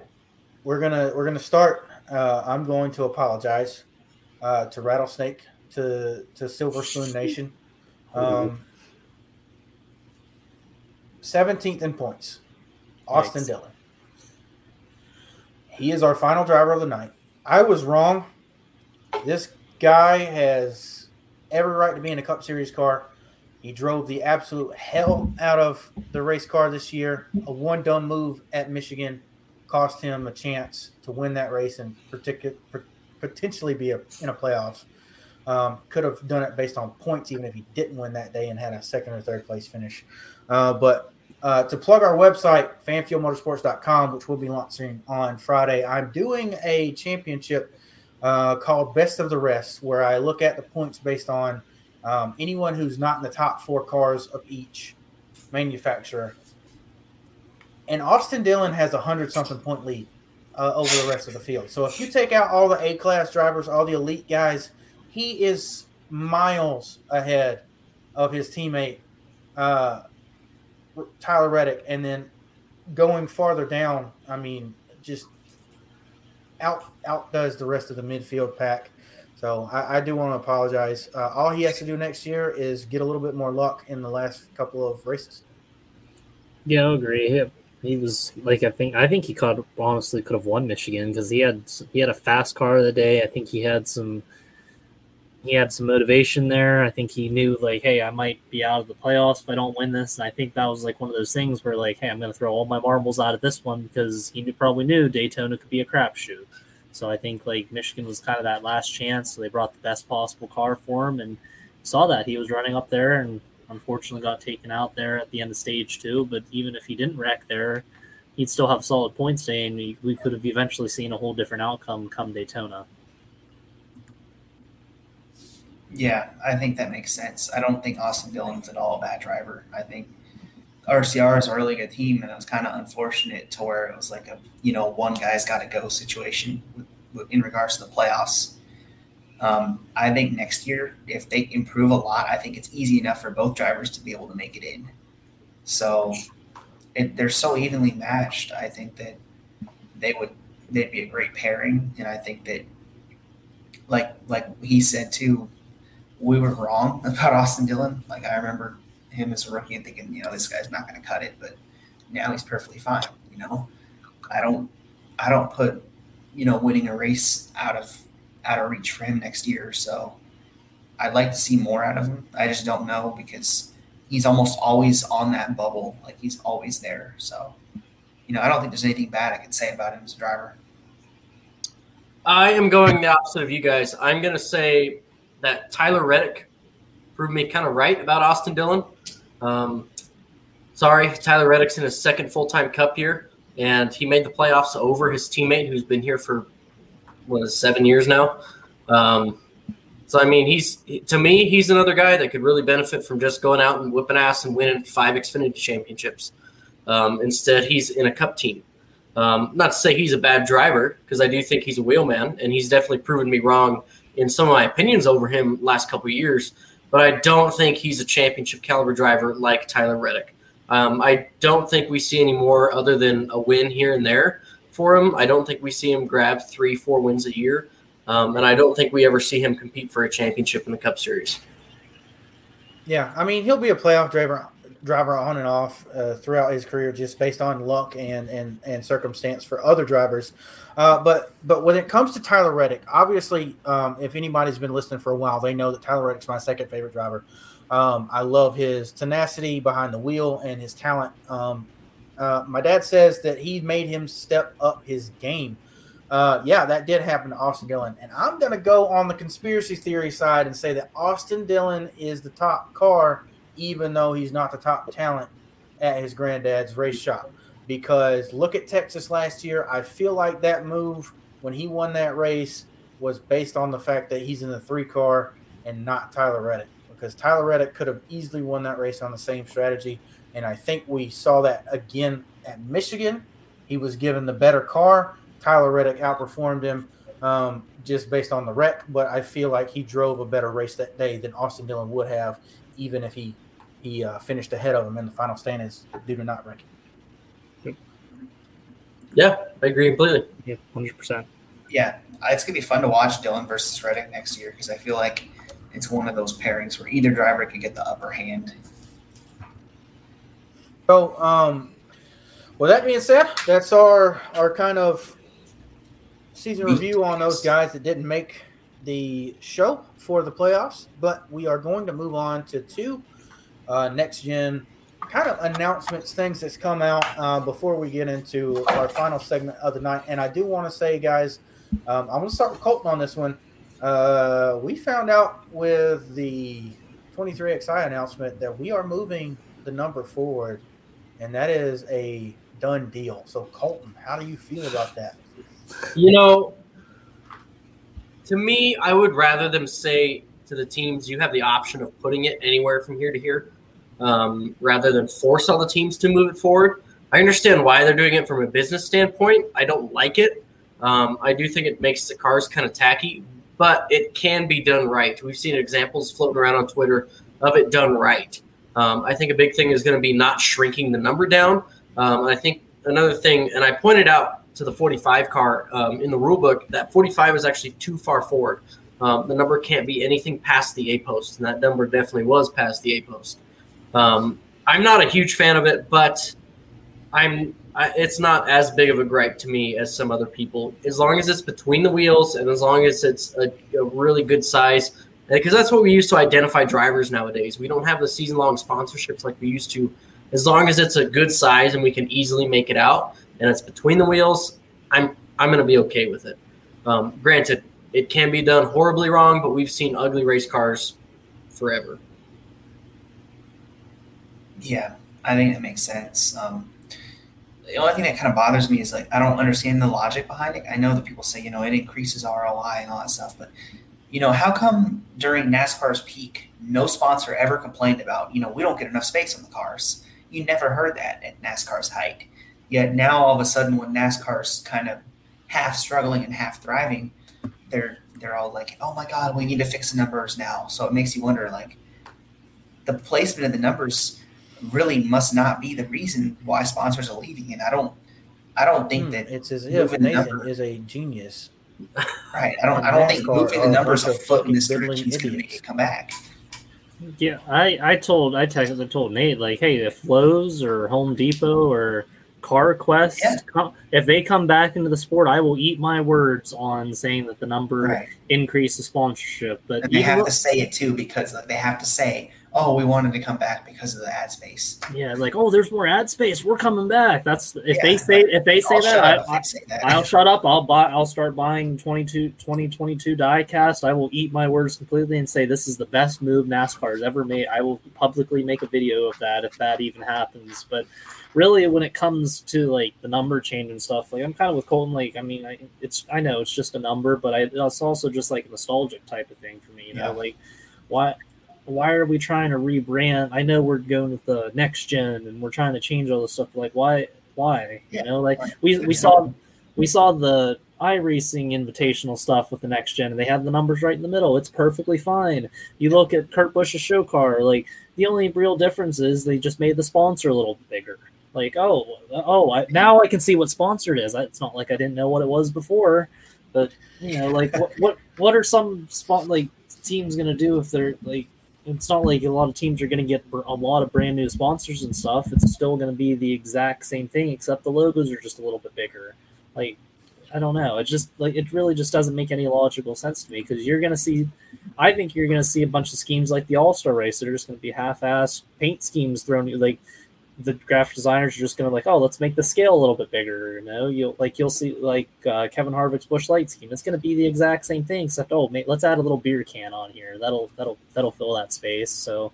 And like I said, if if we start getting more sponsors, we see old sponsors come back and say like, "Hey, there's more ad space," then I'll eat my words. But until then, I'm just like, why do we have to change something that's not broke? Why are we trying to rebrand? That's not necessary. Like, just keep things the same. Nobody wanted this. You look on Twitter, you look at all the comments. I barely see any like, "Oh, this is awesome." All I see is just people complaining about it. I'm I I I am one of those people. I will fully Yeah. admit I will Your complain. tweets are hilarious, by the way. Oh God! Your tweets with the Monster Energy paint scheme or the M&M's paint scheme say, "Man, I really can't tell who's sponsoring this. Someone help me." Yeah, I, I don't I don't know yet. Like, man, I think we need to move the numbers. I don't know what who's a sponsor. I, I don't know. We need to move, we need to move the numbers. We got to move. it. Okay. All right. Before I get into a rant, I'm glad that you just brought up a Gen 4 car. Um, you guys have said some shit that I didn't even need as ammunition, um, but is part of my ammunition. Um, look at the Gen 4 car, measure the distance between the end of the rear quarter panel and the front of the wheel that starts the rear quarter panel. Tell me how much difference that is between that car and the next gen car. I'm assuming it's not as big as everybody thinks. We have Yeah. big ass panels on the Yeah. Gen 6 So- cars, so that's a little bit different. Yeah. So I'm going to start there. Secondly, Jared brings up the iRacing numbers were center door. They still are. I'm not sure if the iRacing um, platform has updated that since the announcement uh, with the, the 45 car being shown. Um, and you could see sponsors just like that. Uh, thirdly, to everyone on Twitter who's been telling me it's not a big deal, no. We've had the same number placement since at least 1972. It is and always has been a traditional part of NASCAR. I'm the first to tell you that traditions can change, but this is one that just doesn't even make sense, right? So you're pissing off fans because, like me, they're probably pissed off because it looks bad, um, and it's going to take a little bit getting used to, and you can still see the sponsors. So giving them more space when there was a huge ass space in front of the number that hasn't been filled for years sounds like a little bullshit to me.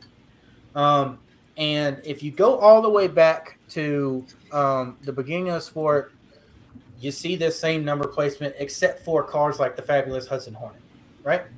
Uh, maybe that that one car that you see, the Gatorade 88. I don't know if that was actually a Darrell Waltrip car or not. For I believe what was the Goodies Dash series. Correct me if I'm wrong. If you continue to make all these damn changes, you are going to lose fans. If you lose fans, you lose sponsors. They don't give a fuck about four extra square inches on the door. I guarantee you they're not coming back because of the problems that you did wrong and you will not address. Fans have left personally that I know. I work with 12 people. All 12 of, 12 of them used to watch NASCAR. They tell me they don't watch because the stages, they don't watch because the playoffs don't make sense, and they don't watch because racers have retired that they grew up watching. You can't fix the third one, but you can fix the first two. You continue to make changes. There are a lot of people that don't like this car coming out because it sounds bad. Okay, that's fine. As far as technology, I'm good with. Some fans don't like it. They're to leave. They don't like the single lug nut. They're to leave you keep hemorrhaging fans like you have since the COT came out, of course you're going to lose sponsors. Moving the number is just pissing more people off and sweeping the fact that you've made all these problems over the last 15 years just under the rug like, oh shit, it didn't happen. And that's my rant for tonight. If you guys want to add something, you can. Um, I'm, gonna, I'm just going to try and relax and get my blood pressure down. We can go all night on this. Yeah, like I think he basically nailed everything that Jared was trying to highlight tonight before the recording. like it's all about you know like there has to be purpose behind the change. I don't really think four extra feet or inches or whatever for numbers justifies the purpose. You know, like it's not like it's not going to make the sponsors magically come back, and if it does, it does. But I don't think it's going to work half the part if you if you take outside of the NASCAR spectrum, if you look from a marketing perspective, people like simple shit and people like stuff to say the same. So when you go and you break the brand identity of what a race car in NASCAR should look like, you're going to piss fans off. That's going to have people not buy your product. And for us fans, not going to the racetrack is buying the product that the sponsors are putting money into.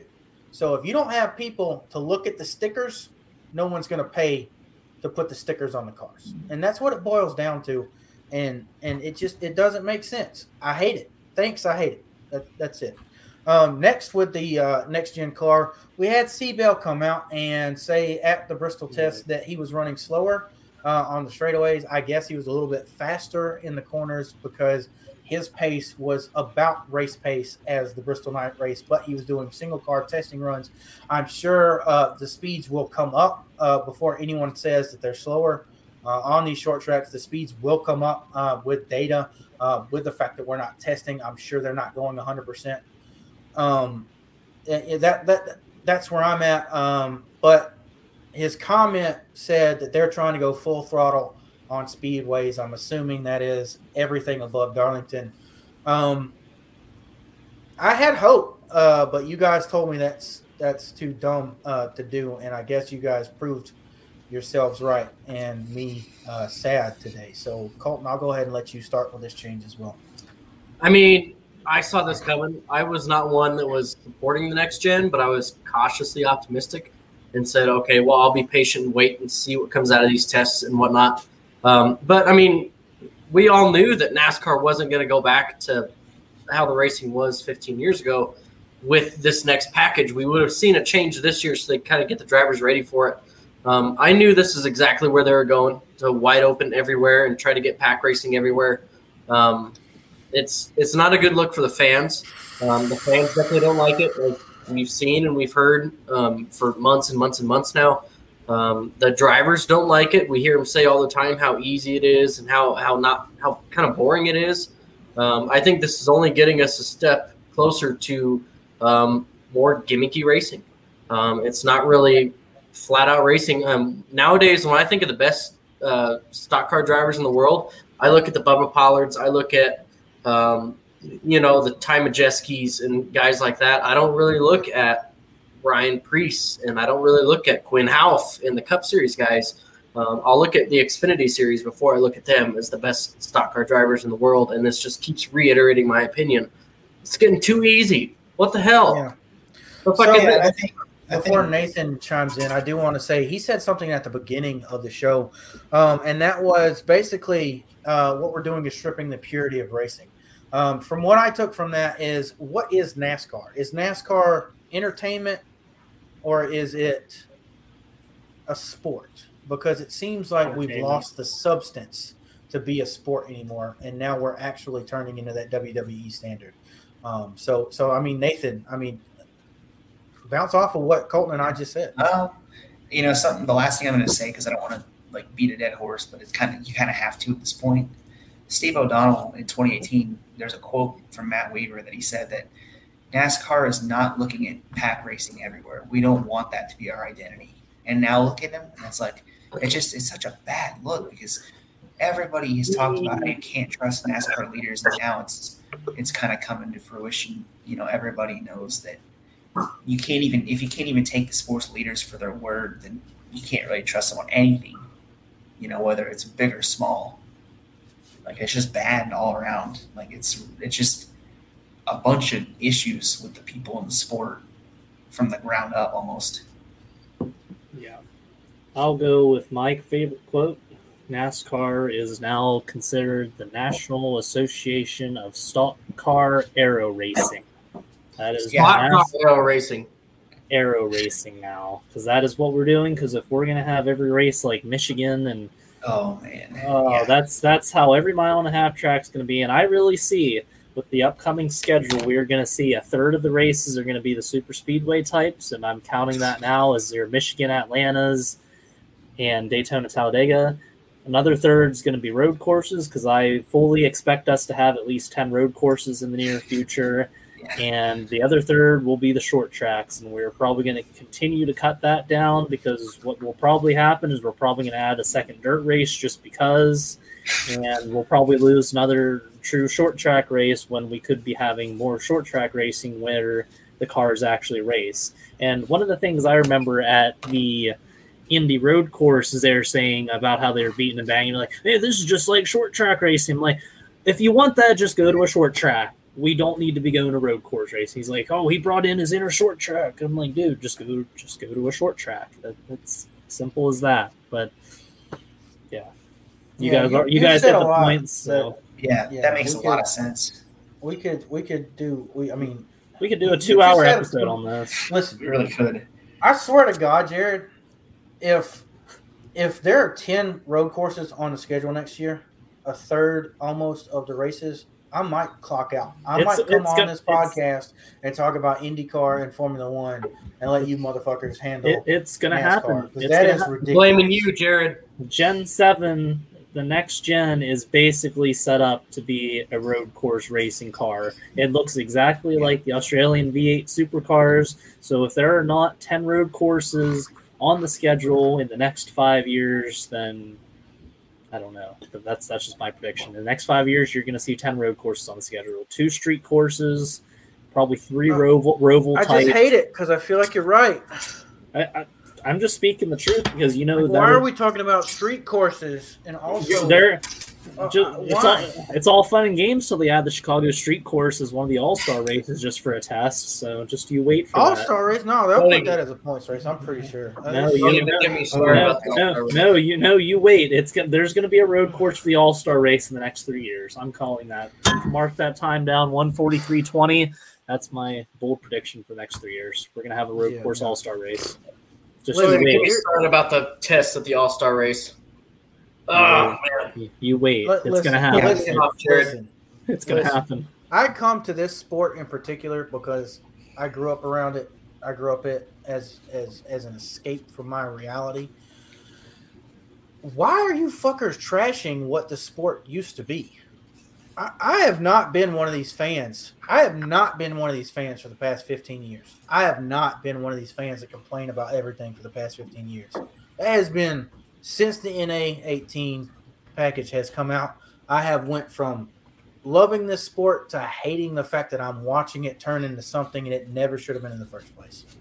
I remember growing Um, up, the only thing I ever complained about was Jimmie Johnson winning too much. I never complained about anything else that they did. I never complained about the schedules. I never complained about how the cars race. I that was literally, like literally that was like and that it was childish. Like come on, like that, like it's not a big deal. Now it's like oh I hate the schedule changes. I hate all these road courses. I hate the number changes. I hate this next gen. Like there's so like I hate that I complain about this, but yet I'm a NASCAR fan. You know it's it's sad that it's come to that point. Heck, we're I doing mean, a we're doing a podcast. We're like- doing we're doing Yeah. a podcast. We're on an hour and forty five minutes, and half Yeah. of it has been us. Uh, half of it's been us complaining about something we're supposed to like. Like, yeah, on. I mean, it's like That's- raising yeah. a kid to be someone that that that comes up as a, as a good citizen, and then they go out and start, you know, slinging drugs and and and doing murders and shit. Like, like you hate to see it, but like you still love the dude.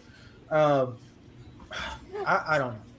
Uh, with that being Yeah. said, we'll end this segment and we will start off with you, Jared. You said that you guys wanted to talk about something kind of in the realm of possibility of what could come. You started off with the 10 races on road courses, two dirt series races, and, and more stages, whatever. And you're calling it sarcasticar. So, Oh, of kind of lead us into this. I love it. let's let's about. let's get into this. We you you completely missed all of this like post Michigan where us three literally just went on a rant on how how NASCAR could be, but then as we're joking about it, like, oh wait, this could actually be uh, this could actually be like a reality here. But yeah, like for some of the things that I was thinking, like yeah, we're probably going to get ten road courses. Um, probably have what else? What else do we talk about? I've got a whole list of things. If they're gonna go, if they're gonna go gimmicks, let's go full gimmick. Let's take all the chains off. Let's go full WWE. I want to see a fan vote for one of the drivers in the final four. Oh no. Yeah. Okay, so you have to win to get in, and then just anyone else in the whole series. Yep. So three drivers are locked in. One is a fan vote. even if they've been eliminated from the playoffs already. Yep. Yeah. Quinn Houff. And, Okay. most po- What you got? most popular driver from the year before automatically locked into the championship four. Yep. So that you right there, you have two championship four guys: fan vote and the most popular driver from the year before. Yeah, and plus you know why Phoenix is a finale, right? Like there's no other place where you can go eight wide into turn one. Like that's what NASCAR wants. They want a green white checker to determine the title, and like ever just they just want chaos. Big time. I'm down for the Yeah, fan vote. I mean, if we're gonna go gimmicks, let's go full gimmick. Let's not half-ass it here. All right, hey, Daytona 500, last race of the year. That's where we're gonna sw- we're gonna screw. We're screwing Phoenix. We're going Daytona 500 is the last race. Guess where we're gonna start the season at? We're gonna go back to Sonoma as the first race. Yeah. We're, we're gonna go to the Daytona Beach course for the second race. So we're starting we are starting the season off with two road courses, not the Daytona 500. The Daytona 500 is going to be the first week in November as the grand finale with your championship four that two already locked in that don't even need to uh-huh. race that they don't even need to race the whole year they can just they we already have two championship contenders that haven't even raced a single race all year and it's at daytona so those two cars could hook up and hey your top two finishers in the championship only raced one race in the year that that's all that matters that counts I want to see a double charter system where you can charter your car and lock it into the races, and you can pay an extra million dollars a year to make sure they start in the top 15. yes Holy shit! That's get- essentially what they're doing with the playoff drivers right now, not having qualifying. So I mean, we're already halfway there. Right. Um, Colton also put in our chat, no qualifying ever again. Nate said four wide restarts, mandatory four Yeah. wide restarts every race. Okay, 24 drivers make the playoffs. Playoffs extended to 16 races. Caution clocks. We need to bring the caution clocks back. That's what we need to bring back. Don't, don't don't bring the caution class. back. If fuel mileage becomes an issue, automatically Automatic caution, throw a caution so everyone gets back on the same cycle. So if someone tries to short pit, guess what? The caution's coming out so everyone else can pit. I'm trying to think of other gimmicks that would be good. Um, Man, I got a whole Hmm. list here. Let's keep Um, hit, let's let's keep hitting them. Let's keep. I want them. a mandatory overtime every single week. That's you're okay. gonna that throw shit the can caution actually happen. So I don't even know that that's a joke. At the end of 500 miles, you're going to throw the caution. You're going to stack them up. Two Right. to go. Go. All right, how about this? This is kind of off topic, real quick. There's ten races left. Let's do an over under how many green white checkers there will be the last ten races. Six. Okay, that's pretty square. I was thinking. I was thinking five or six. I'll go six also. Talladega is obviously going to be a green white checker. Phoenix will probably be a green white checker. Martinsville will probably be a green white checker. Um, or else the Let's see, Roval, We're gonna get like a random one, like Kansas or something. Roval will be a green one. Yeah, Kansas will be just because it's going to bunch the field up. Like Yeah. you're it's going to be like Michigan because it's a 550. Kyle Larson is going to lead like two thirds of the race. Caution for debris comes out with like 25 laps left. I'm going to say if a driver leads any more than 20% of the race, they're automatically given a one lap penalty. Damn. Oh my God. Damn. They don't, I I mean, mean- fans apparently don't want drivers walking away with the wins. So park them on pit road, give them a one lap penalty, go. Oh, I'll, Nathan. I'll try it raise now. you one better. I'll raise you one better. Okay. Um, playoff drivers starting, uh, starting first week of the playoffs all the way through the championship. Start at the rear of the field in inverse order of their current point standings. They start a lap down and are not eligible for a lucky dog until stage two. Ooh, I like that. Okay, that, that's kind of cool. How about we just get rid of points and whoever wins the last race is the champion? Yeah, final 40, not final Yeah. four. Yeah, no, no, no points the whole season. Everyone's just racing just for fun, just for shits and giggles. Yeah, Let- and then whoever, final win- whoever wins the last race, that's your champion. No black flags or anything. We can make it like a demo derby, like last man standing. Let's just go to Bowman Gray, throw the cars out there. I'm like, yeah, you guys can race as long. Literally, last car stand. Make it an enduro race. That that'll determine your champion. That's going to be a season finale. It's 24 hours of Bowman Gray. It's gonna be, Yeah. That that that would be pretty cool, actually. I'd like that. Or uh, let's bring back, or if we want to go with a championship race, let's just make it like Cars was, and just have your three, four cars in there. Or oh my oh, even I wait, wouldn't even better, that one as much. even better actually, since we already have our two championship four locked in with the fan vote and the most popular driver, whoever finishes last in points is guaranteed a spot in the championship four. So basically, there, there's one, there's basically one spot left open for the re- the whole season. Yeah. How about this? Every race, we don't even race. Okay. Make just stay with me now. Whoever Hold um, whoever doesn't have a charter doesn't race. Okay, so it's an elimination event. We're gonna make every race a multiple of six, so that every six, the, the multiple of six x laps, however the money that is, we eliminate the last place driver. So after 35 times of doing this, that's how we award the winner. The, Okay.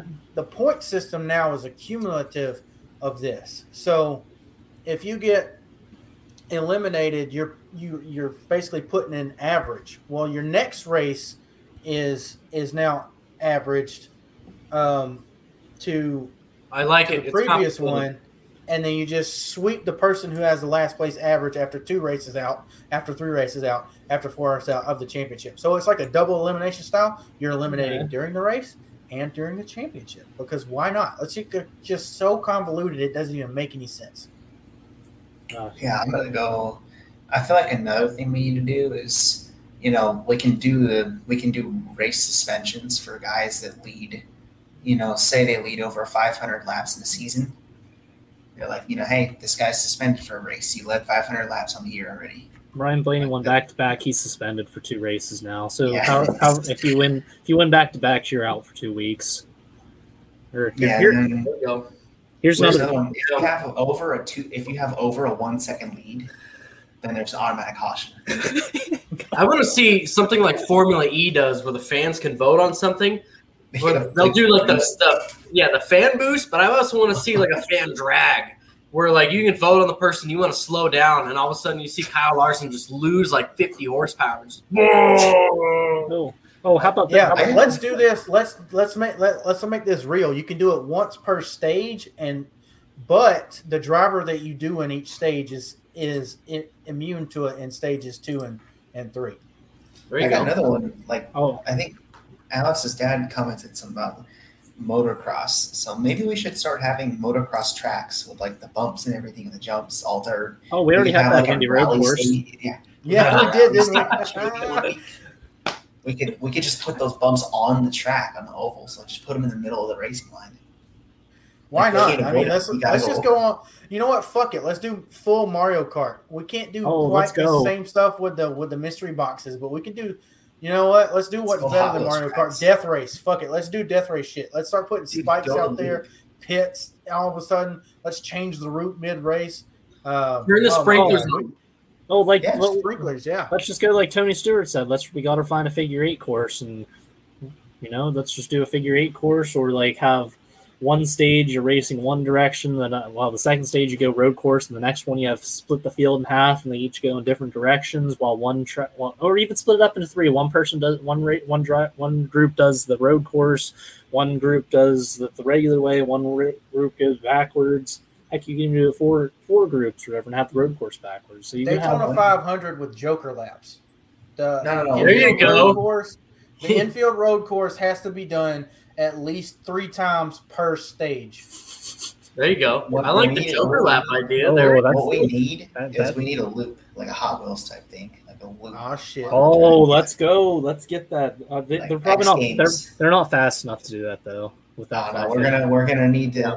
let's just let's just try it anyways. Like we're gonna reduce the horsepower to 100 and see what happens. See, the inner child in me, Let's- my kid f- from uh, the 1990s, being a 90s kid, I'm like, hell yeah, NASCAR racers is gonna be real. Yeah. Oh, Medium trucks. Put ramps out there. Backstretch of Daytona. You got three jumps. Oh yeah. or no, they have to do the chicane on the oval. Like they have to do the chicane on the Yeah, backstretch. slow down. You see him Ju- gripping. just just the just the chicane. No other part of the road course. Just the Yeah, chicane. Moon Car does it. Yeah. Just the chicane. Yeah. Like Moon Four wide starts and restarts. Please. Do the Okay, so hold on, hold on. I'm glad you brought this up, Colton. There's a kid I cannot remember his name. He's a huge Joe Logano fan, um, and he actually did this in one of Speed's segments way back when he was still in the 20 car.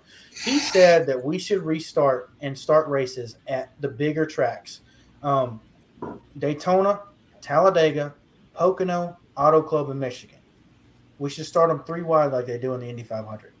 So I don't know about you guys, but I think that's a real thing that we should just do because why not? NASCAR Right. wants chaos anyways. May as well. So let's just get the first person to spin their tires and just clog up the whole field and take half the field out of turn one. I'm I'm all for that. So then we That's start. what we want. Otherwise, we wouldn't have destroyed half the field based on a I, shitty I want. I want. curb on turn six. At I need to. I need Josh Bilicki needs to start winning some races now. Like I need to see him up there. I don't want to see. Hey, that's guy. a guy that's finished in the top series, top ten in the Cup Series now. So you watch your damn mouth, Jared. Yeah. I, I, Yeah. I respect Josh Bilicki. I hope he win. I, he needs. He needs a win. I'd love to see him get a win. Especially not like, especially in that situation where half the field's taken out. Like that's we need that to happen. We need more of those guys to do well.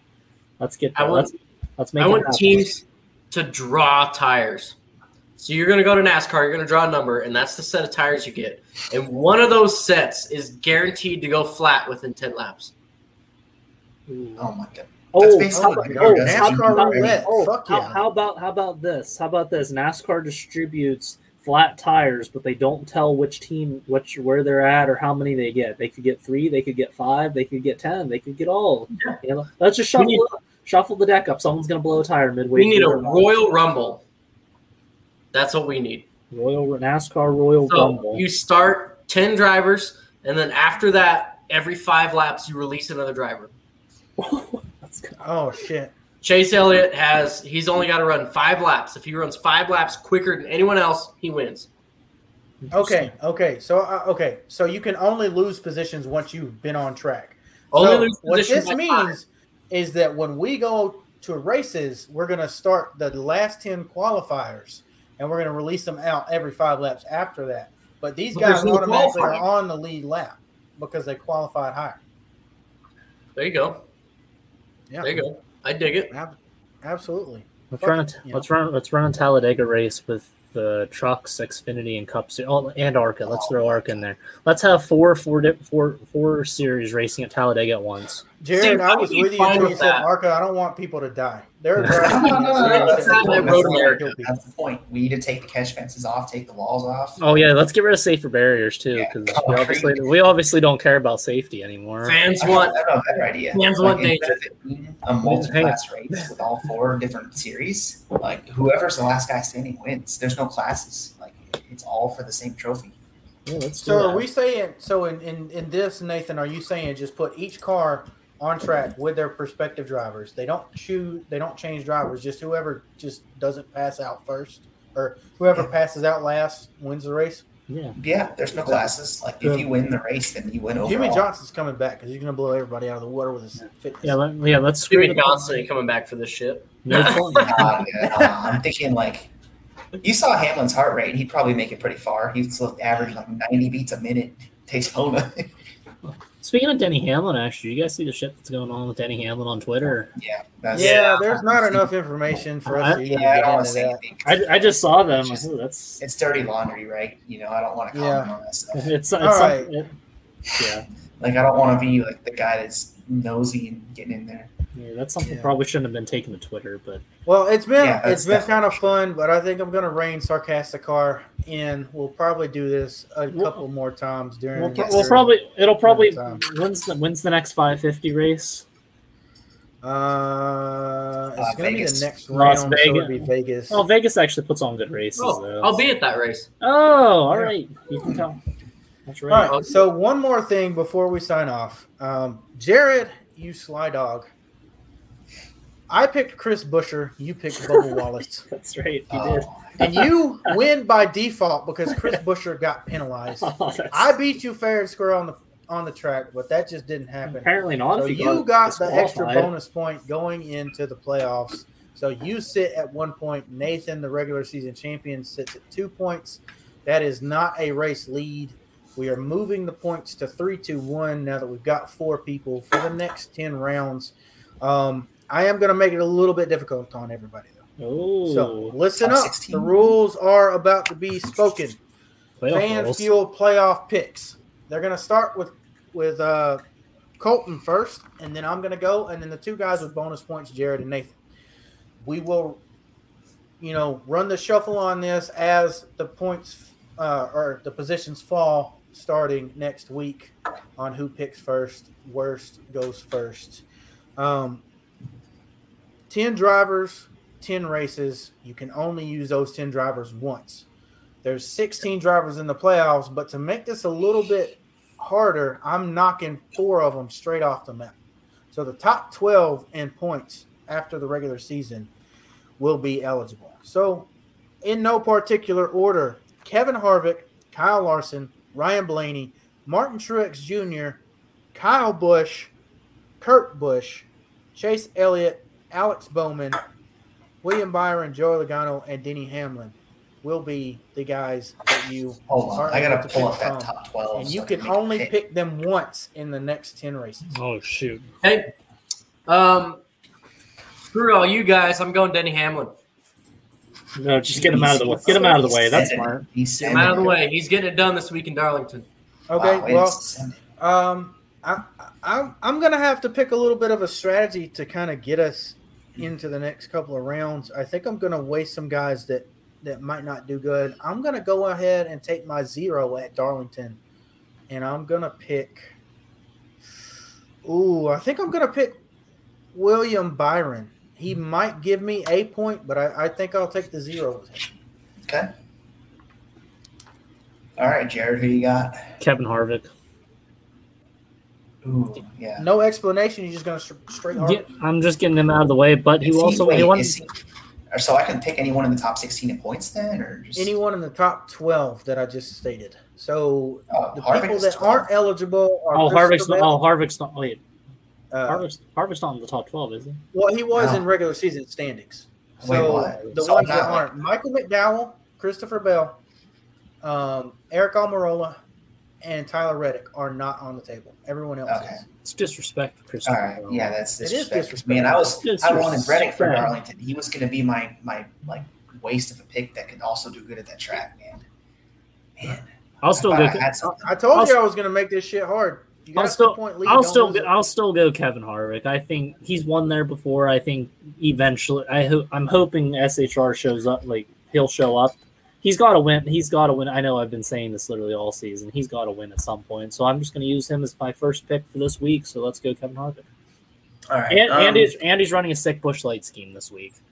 is Kurt Busch eligible before I make my pick? Yes, yes, he is. All right. Yeah, I think I'm going to go Kurt Busch then. Um, you know, he's hard to predict, but I think that he's Ganassi's been pretty good on the 750s, and you know, I Kurt could win anywhere. He always wins weird races, and I think that it's 750 track. I think that he'd be an all right pick for Darlington because every once in a while he runs good there. So I'm just going to throw one out there. All right. So as the season stands, it looks like we've all picked pretty mediocre picks. But when it comes to the Darlington racetrack, the four and the eleven both have wins there recently. Um, Yeah, this Colton's last is not year. mediocre at all. Like, he Uh, sent what the hell? Well, no, I mean you got to think of the field that we're we're only got twelve drivers, so these are these are all pretty mediocre picks within within the realm of where we are with these ten. I think we're all playing it safe, but also going for it. I think William Byron is definitely someone who can get it done, but I Oh, also yeah. think I'm expecting to get zero points this week. So we'll see how that strategy works out for me. I'm Yeah, interested Colton to really see just how this works there, because we've we've we've we've made it so hard. It's it's going to be glorious.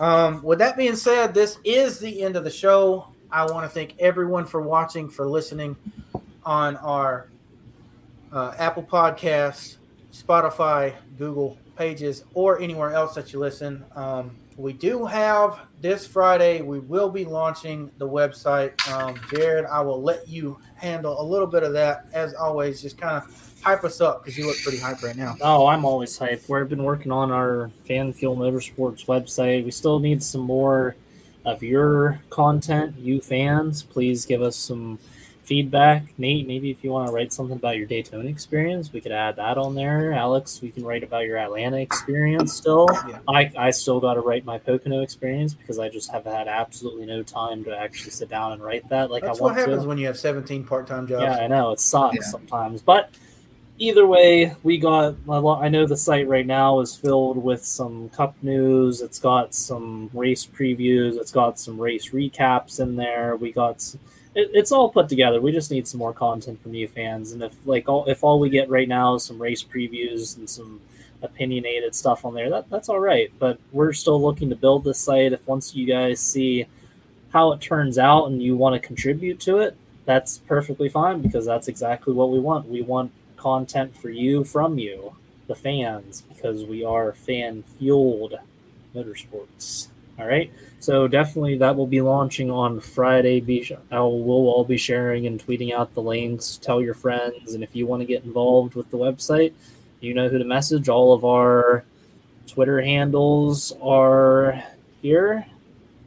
So and then also our pinned tweet on Twitter at And- FanFuelMSM, capital F, capital F, capital MSM, oh, yeah. has the link to Yeah. a submission form that you You- can email to us at You- fanfuelpodcast at oh, going gmail.com. That's cool. the link. Yeah, Use the link. you. Use the link. Use the link. If you think you're a NASCAR fan, this will be the site for you because we are going to have. Oh yeah, right there, fan film. Okay. Go We're- We Yeah, want to have. We're going to have Now a we're gonna go nice, down. nice set website for you fans, and eventually you're going to be a part of the process that we hopefully can continue to grow content. We can grow this podcast. We can grow you, you fans out there. You will get shouted out. You can speak your minds. You can be like us. Just join the complaining party about whatever you think's wrong. And if you heck, if you have if you have stuff you want to share with us, please share it with us. If you have an old story about an old race from like early 2000s, or if you have an opinion about anything, send it our way. Like we'd be happy to talk to you about it. We'd be happy to throw that article out there for more people to read. Like I know if you want to follow Nathan, he always has some good stuff, whether it's statistical stuff, historical stuff. Some I like seeing his historical stuff. Like, oh, that's pretty cool. I completely forgot about that. You know, types of stuff like that. Please message us. Please help us get some more content in there. It's going to be a good if you guys help us, but it'll only be good if you help us. Yeah, and one more so suggestion. go ahead. I guess with our pick championship coming to a close, maybe we should get like a little trophy and call it the Mickey Mouse Cup, like for Ooh. whoever wins the Okay. I will get wins us a trophy. title. Yeah. Mickey Mouse. Well, with, with our Mickey website, I did want to, I did want to say something else with our website. We're not just limiting this to uh, NASCAR content. This is full on motorsports content. So we want your local stories as well from your from your tracks, kind of like Colton's Podunk, um, uh, Intermountain Speedway, and all the way up, all the way up to Talladega Super Speedway. Anything in between. If you're from Europe, hell, if you're watching and you're from Europe, well, welcome. Uh, it's probably really early in the morning for you. Go to sleep. Um, but we want your stuff too. Uh, fan experiences, what we should and shouldn't do at a racetrack when we go for the weekend, where to stay, where to eat while we're at the racetrack, uh, and the surrounding towns. And then also, you know, if you want to get weird, we're into that content too. So if you want to bring up some really weird shit that's happened at a racetrack, uh, you know, 15 years ago, you saw a race car get stuck on its drivetrain because it, it, it slammed into the mud and stood up straight. Tell us about that. Um, you know, anything like that can happen um, at any of these racetracks that don't get coverage because there's not a national or even regional um, news site that's going around for it. So this is a story about us and our relationship with motorsports, but also yours as well. And we want the site to flourish so that you, the fan, can fuel your talk about motorsports alongside with us. As always, thanks for listening, uh, and we will see you next week. Uh, follow us on our Twitter uh, at FanFuel MSM, capital F, capital F, capital MSM. Be looking out for us on Friday. And quick shout out to Rajah Caruth, who just got a full time Xfinity ride Yeah. with Caesar Bacarella and Tommy Joe Martins at Alpha Prime Racing. He has been in contact with us, and we will be having him on the show very shortly, hopefully in the next week or. Got us a driver. All right. So, first Yep, we're driver on Fan Fuel, and it's Yep, going to be we're big- we're pretty big time historic now. for the podcast. So. Mhm. Like we made Oh, it. yeah. We made it. We're be sure to look out for announcements on that, and uh, you can get those again at Twitter. Um, and we'll see you guys next week. Thanks for watching. Thanks for listening on our streaming partners.